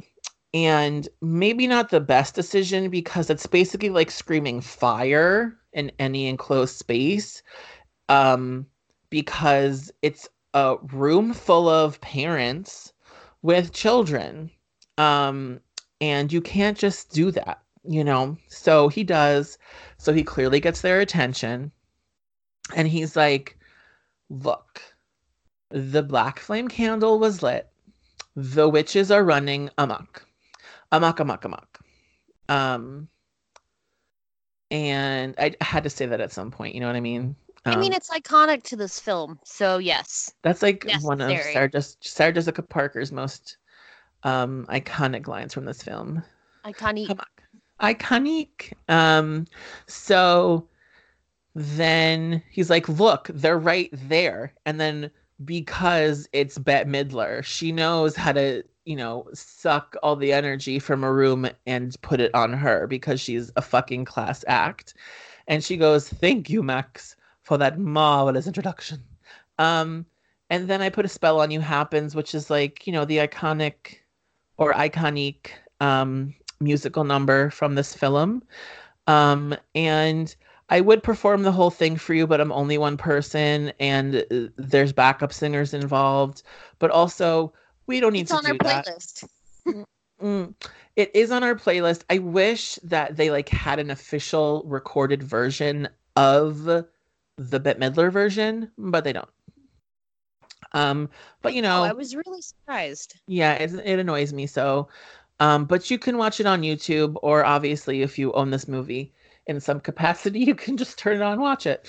Um, but you know, uh, in, Winifred introduces herself to Salem and says, "Hello, Salem. My my name is Winifred. What's yours?" and all the things. And um, she's like, basically, you're gonna dance. You're gonna dance until you die. Um, and they cast the spell Ame Ikabai Automati Ebadai. Ame Ikabai Me Incanapodiamas. Hey, I say bye bye. So all that that happens. Um and now they're like in a trance where they're gonna dance until they die. And there's that one shot where mom starts to like very emphatically do like Madonna voguing. and it's her, really with funny. her cone bra, and the With kids are like bra. And the kids are like ultra embarrassed by their mom. And it's like, if your mom is like happening enough at that age to still want to do that, let her. Don't make her feel embarrassed. And like if your mom's in good enough shape to wear that and look good, and like she committed to that costume, like she had the um, you know, the the what are those called? The like the side mics or whatever, like the Oh yeah, like she the had the whole thing going. Yeah, the headset. That's what it's called. And she had the high ponytail. Like she had the whole thing down. I will say, I think her bra was pointier and like larger in terms of scale than Madonna's. So like that's the only thing. Like potential like like health hazard. Like especially if you're a child and your eyes are at the line of her boobs. Like step back. You know You're done. Yeah. you're done. Um, I hope you liked being able to see. Um, but yeah, so so now it's like holy fuck, these witches like enchanted all of our parents into dancing until they die, and they're still pursuing the children. Um, and they go into an alleyway behind a seafood restaurant and through a happy accident of bumping into an old oven allison has an idea so now we get into this like goosebumpsy moment where it's like creepy announcer over the loudspeaker in the school um they basically get the Sanderson sisters to come to the school and they're like, What is this place? And Winifred's like, um, it's a prison for children, which Not wrong. not wrong, like pretty, pretty accurate. Um, and so they're going around. Max is, uh, you know, kind of poking and prodding at them over the loudspeaker. And their master plan is to lock the Sanderson sisters in the kiln of the art room, which for some reason is like through the library. Like it's a whole thing. But they get there. There's some like children's um projects in there that are ready to get fired and stuff. But they have a very classic like 80s boombox in there playing a teach yourself French tape. Um, and it's specifically trying to teach somebody how to say, Where is the library? Um, I want my book. Where is my book? Um, and it's just really funny because, uh, spoiler alert, they think the witches die. They go outside. Um, they dance around in front of the Friends fountain. But Mhm. in this one night that they have on Earth, they're basically immortal. So they got all toasty roasty, but they didn't die. Um, this movie would have been super dark if they stayed as toasty roasty as they would have gotten if they did get burnt alive. That would have been some shit, right? That is actually a great Halloween costume idea. The Sanderson sisters, but post being in the kiln. That would be some fucked up but really cool bullshit that I would want to see. Right. Um, so they break down the door, and and Winifred's like, "Good evening. I want to find my book."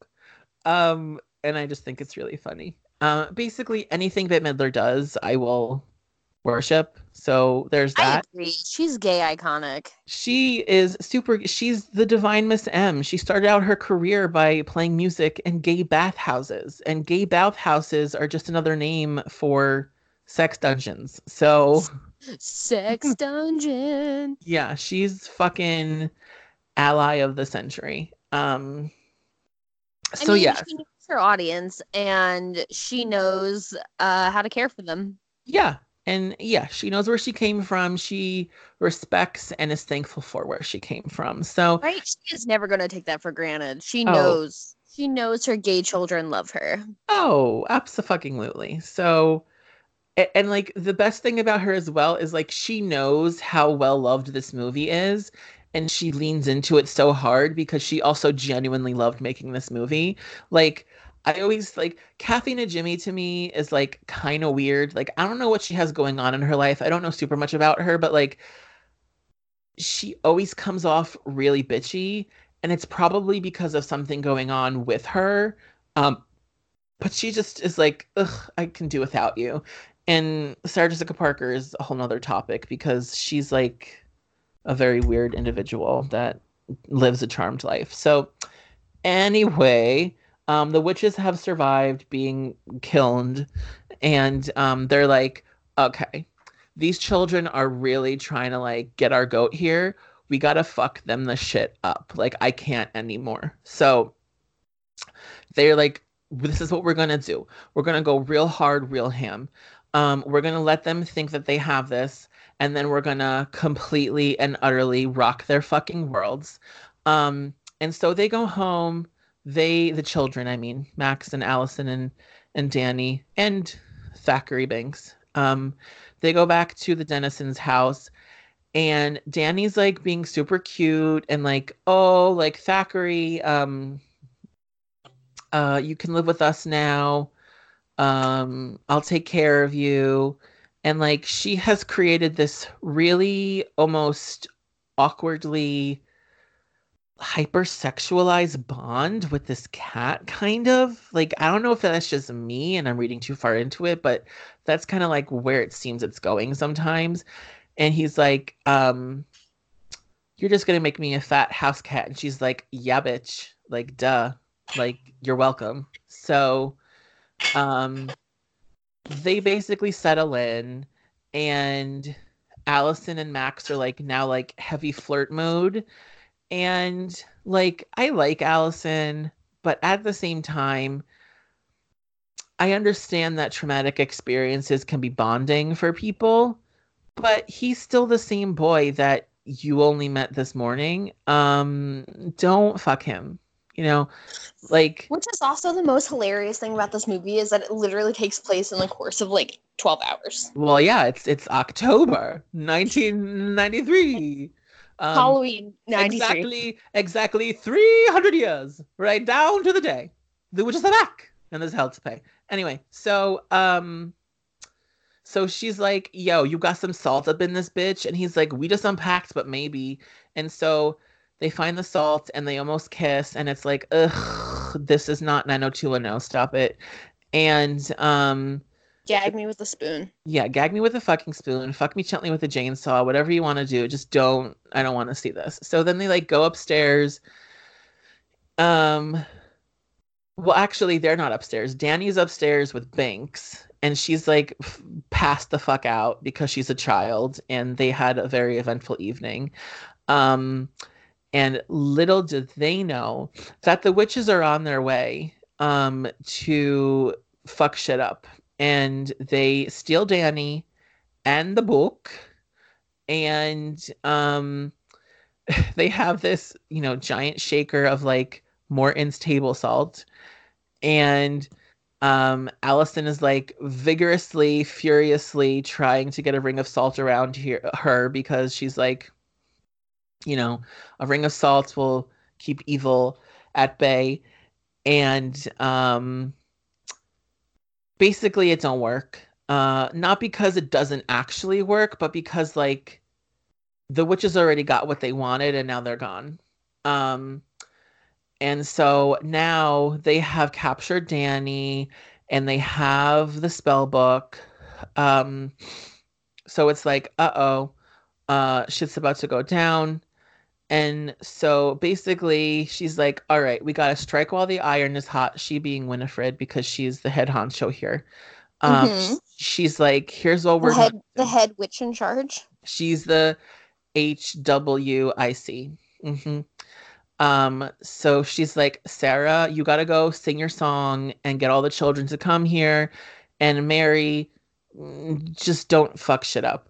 like, you know, um, and uh so now there's this like really like calm serene like dark water like really kind of creepy but also kind of relaxing like minute of this enchanting song that Sarah does to lure the children to the cabin.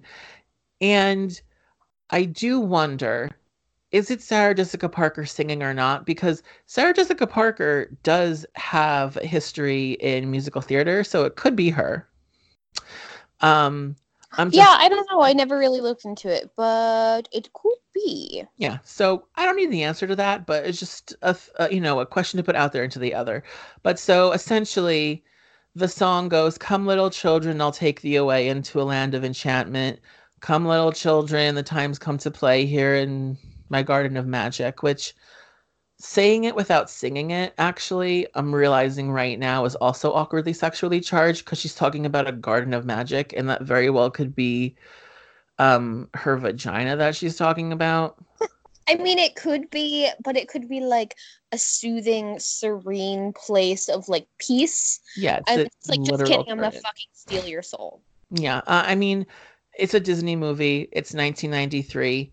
Um, everything is awkwardly sexually charged. We just don't see it as small children. Like, same thing with The Lion King, with the sex being like, you know, spelled out in the stars and all the shit. So, we're just gonna put a pin in that and not come back to it because who cares? But this is a song that really short side story I used to sing around my house all the fucking time to the point where I creeped my little sister out. And my mom got so yeah, poor Jamie. Um, and my mom got so fucking pissed at me. She'd be like, "Shut the fuck up." Um, and uh, I thought it was funny, but whatever. Um, because I kept doing it, obviously. So I was obsessed with the song. Um, I, I think I was also more so obsessed with being like this very glamorous witch on my broomstick and like the broom choreography here that Sarah Jessica Parker has, like with the like she leans forward like a ballerina reaching for the pole and then she pulls it back and she pulls it up and she swings her arms around and it's like a whole thing. Um and it's just like super like um glamorous because she looks good with the wind but it's also like very elegant. Um It's super hard to believe that like th- this actually was a Disney movie. yeah it's like it's one of those blips on the radar and like honestly like thank you uh you know kenny ortiz ortiz um Ortiz. uh because he is he he's looking out for the homos ultimately that's really my point here so Yeah. i mean not kenny ortiz kenny ortega oh my god i'm so sorry kenny you got your last Kenny name wrong. Ortega. Kenny Ortega. So, um, yeah. So, long story short, you know, another long story with another short story within this very long story. Um, Sarah gets the small children to come to the cabin, and um, they're all like entranced, and they're just like walking out of their houses and walking however far it is into the forest to the Sandersons' cottage. Um, and while that was happening, Winifred was making a pot o soul sucking soup or whatever. Ooh, Soul what soup, a Yep.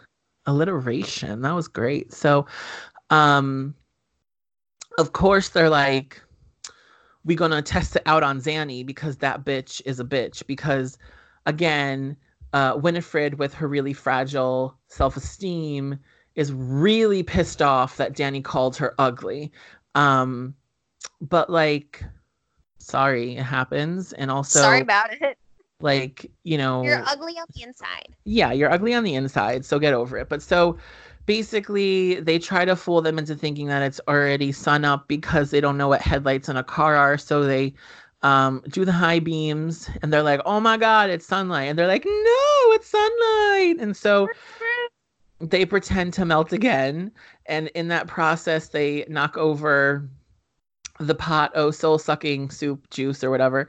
Um, and they're like, no, they're like, oh my god, what are we gonna do now? Um, and um, what I think is uh really cool is what happened next when they realize they ain't dead and um they're driving in like it's like some type of sports utility vehicle that Max's parents own. Um I feel like they actually spec yeah. Uh oh no no no no never mind. There's a fact about the fake cops motorcycle and that it's a Kawasaki KZ 1000P in oh case you wanted to wow. Oh wow. um you know just just to specify you know for all those for all those niche listeners who are here for the motorcycle content there you go um gearheads out there. yeah vroom vroom motherfucker so i don't know how they filmed this but it's really cool where the witches are on their brooms like right next to the car and they're like trying to get the car off the road and all the things um and it don't work but so basically uh they get back onto all hallow grounds again in the cemetery and like of course now they're like super duper ready this time right? Because they have morton's table salt and um all the things.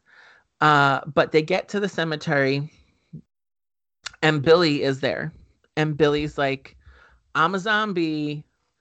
Um, but little do they realize that he's not a bad zombie, he a good zombie because he hate the Sanderson sisters because they kill him, and that's no bueno. So they get there on their brooms, and like they can float over the hollow ground but they can't be on it right? So it's like cool Mhm. and whatever. So so we think that billy is going to like hurt max but um he takes max's pocket knife and doesn't hurt max. He uses it to cut open his mouth which now we know real moths flew out of. Um and he calls winifred sanderson a bunch of choice words um because you know she a bitch and she do bad things to him. So she's like oh my god you not on our side? Let me kick your head off then. So so she do. Um and so basically the plan is put danny and billy's plot and cover the whole thing uh, in a circle of salt so that they can't get to her and then we'll figure everything else out from there so a battle ensues. They had just enough of the potion to have at least one soul, right? To like hold them over. Um, but as usual, the bad guys in throwing around their power were blinded by their power and forgot about a lot of the other factors involved and their plan falls apart um, because good always wins in the end. Duh. So there's this whole like uh, I'm gonna say like physical altercation between Max and Winifred, and she's like, "You would give your soul for your sister's soul? That's some bullshit." But okay, I'll suck it. Um, ooh, that didn't sound right. Um, uh, but so iconically, um, the sun is actually coming up now.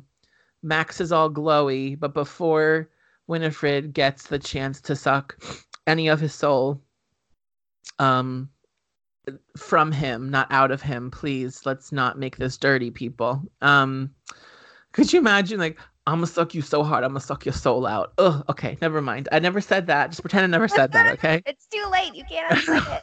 I feel so uncomfortable with myself now. Anyway, moving along. So iconically, Sarah and Mary explode into giant, like, uh, glittery light bombs in the sky.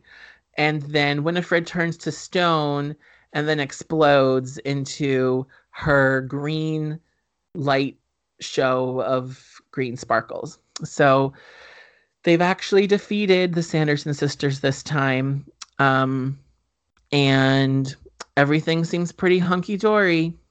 And um, Danny's like, "Whoa, we did it!" And um, it's like, "Oh no, um, wait, what's going on with Binx? I can't find him." And then they find him, and Binx is like dead, and they're like, "Oh my God, Binx died!"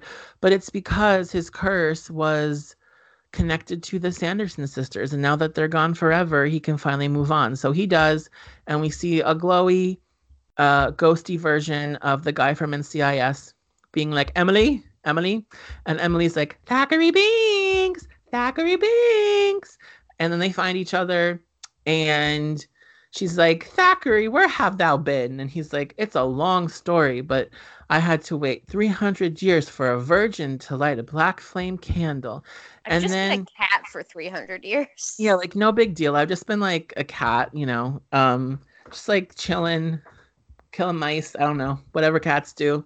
Chilling, and- chilling, minding my business. Yeah, exactly. Um, and so then they walk off into like this gated heaven situation, I guess, at the end. Um, and then we cut to black, and then there's um, a repeat of the Sanderson sisters version of I Put a Spell on You. Um, and then almost post credit scene, but not really. It's more like mid credit scene. Um, the two stoner bully guys, uh, Jay and Ice or Bernie. Um, oh yeah, they got captured by the Sanderson sisters. No big deal. Like that's honestly like not. But anyway, they got captured, but the Sanderson sisters are gone now, so they're like stuck in these like crates that they put them in to hang them from the ceiling. It's probably Um, the best. Yeah, I mean, hopefully somebody will find them. I Or mean, not. the middle of the night, so maybe if they start screaming once it's daylight, somebody will find them, but maybe not. Um, but you know, no big deal. It's like not morbid or anything, Disney, right? Um, Uh, fine. Somebody find them. They'll know they're missing. yeah, it's fine. Um, and uh, Max got his sneakers back, by the way. Uh, I mean, that's the most important thing about this whole movie. really, like, if nothing else happened in this film, Max got his sneakers stolen, and then he got his sneakers back, and that is just a story that reflects everything in life, right? You, if you lose something, you fight to get it back, and that's what hard work and perseverance is. So. That's, that's the theme of this movie. That is definitely the theme of this movie. That's why it's called Hocus Pocus, obviously. So, um, the other thing is that um, one of my favorite lines that that we didn't go through because we kind of skipped ahead a little bit was, you know, how she goes, um, "Oh look, another glorious morning makes me sick." Um, it's perfect. such a good line. And then like, you know, there's a lot of it's a lot of Bette Midler screaming book and like all that. So um is so that's that's the movie. I feel like we've taken a journey together with this one. It was really truly fully a stroll down like super duper wonderful childhood memory lane. Um and I think that's why people keep coming back to this one because it just gives them the cozy wozy feels, you know? I Oh. feel the same. I feel the same way implicitly. I Yeah, feel like there's the nostalgia factor that makes it so good that people are Right. just like, yes, exactly. give me more every year. And like it's not gonna change, but like it's still perfect. And I don't know if they're gonna finally make a sequel, but I don't know if I want to see it. Like I don't want anything to tarnish this experience, you know? I mean, how would they even make a sequel? They're supposed to be dead. Oh, Well, right. Or there's this whole thing where they're gonna redo it with three new people as the sisters, but it's gonna be like a Disney Channel original movie. Like I don't know. Okay, like- I'd probably watch that because I'm a sucker for Disney Channel original, quote Well, unquote yeah. original. Yeah, but like I, I, I ultimately feel like um It's not necessary. totally necessary um and whatever. So that's that is hocus pocus hokum pokum spooky season uh poster child movie. Um speaking of the poster for this movie is fantastic. I love it so much. Um like them with the moon behind them like on the broom and shit well it's actually they're on a, a vacuum but um Mhm. like i would consider getting that like just with the circle of the moon the the the the outline silhouette of Thackery Binx as the black cat with just like the couple of like lightning bolts i would consider getting that as a spooky tattoo like s- seriously consider it like i might actually be considering it right now I think you should do it. I think it's time.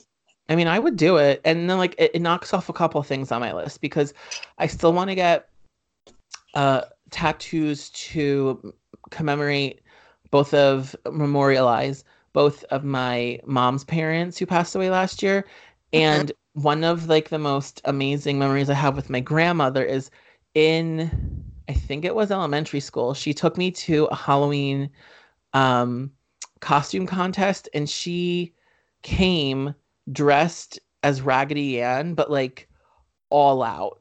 Like Good for really her. good. And she won like first prize in the adult costume contest portion of this costume contest. And she gave me the trophy and I still have it. It's in our house.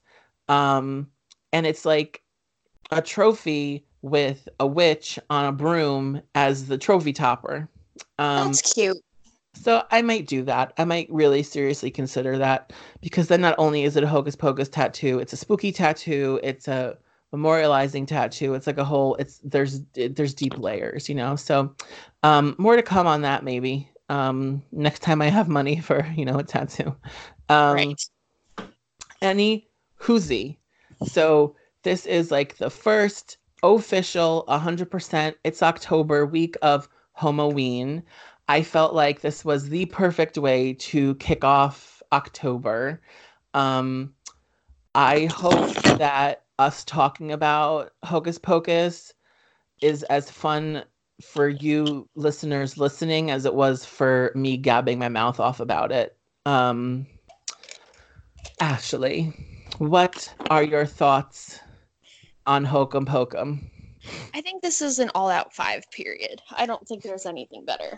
Girl, girl, preach. So I'm just gonna, just gonna agree with you here because like I ha- there's no, I have no leg to stand on if I don't. Um, I feel like as children of the 90s, this is just one of those movies that like go down in the catalog of like what made you you. So like you you just have to. Um Mhm. so that's a 10 out of 10. Um IMDb gives us a 6.5 a 6.8, so it's like 68%, which uh, whatever.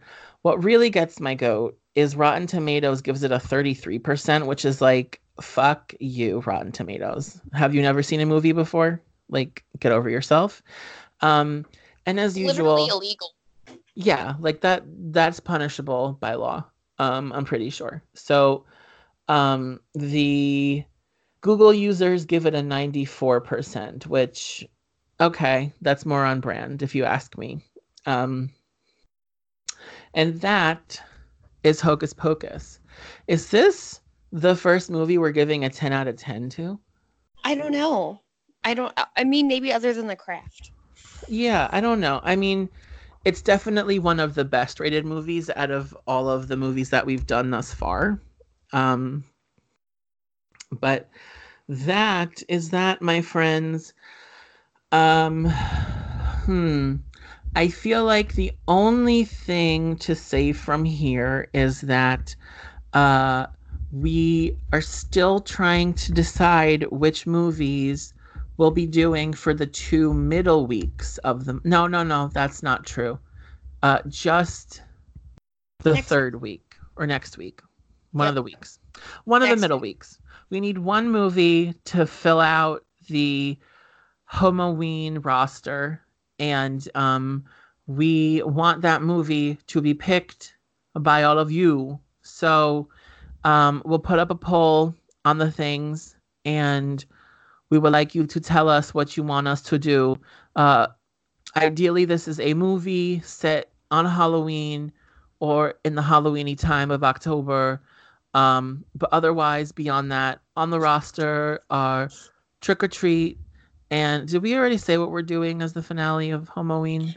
Yes. Okay, so it's the cat's not out of the bag that we're finally going to do the original Halloween from 1978, which is one of my favorite movies. It's so good, and I'm so excited to actually do a full episode on it. yeah, and basically it'll be like an hour and a half of us praising Jamie Lee Curtis, but that's fine, you know, like People- Plus.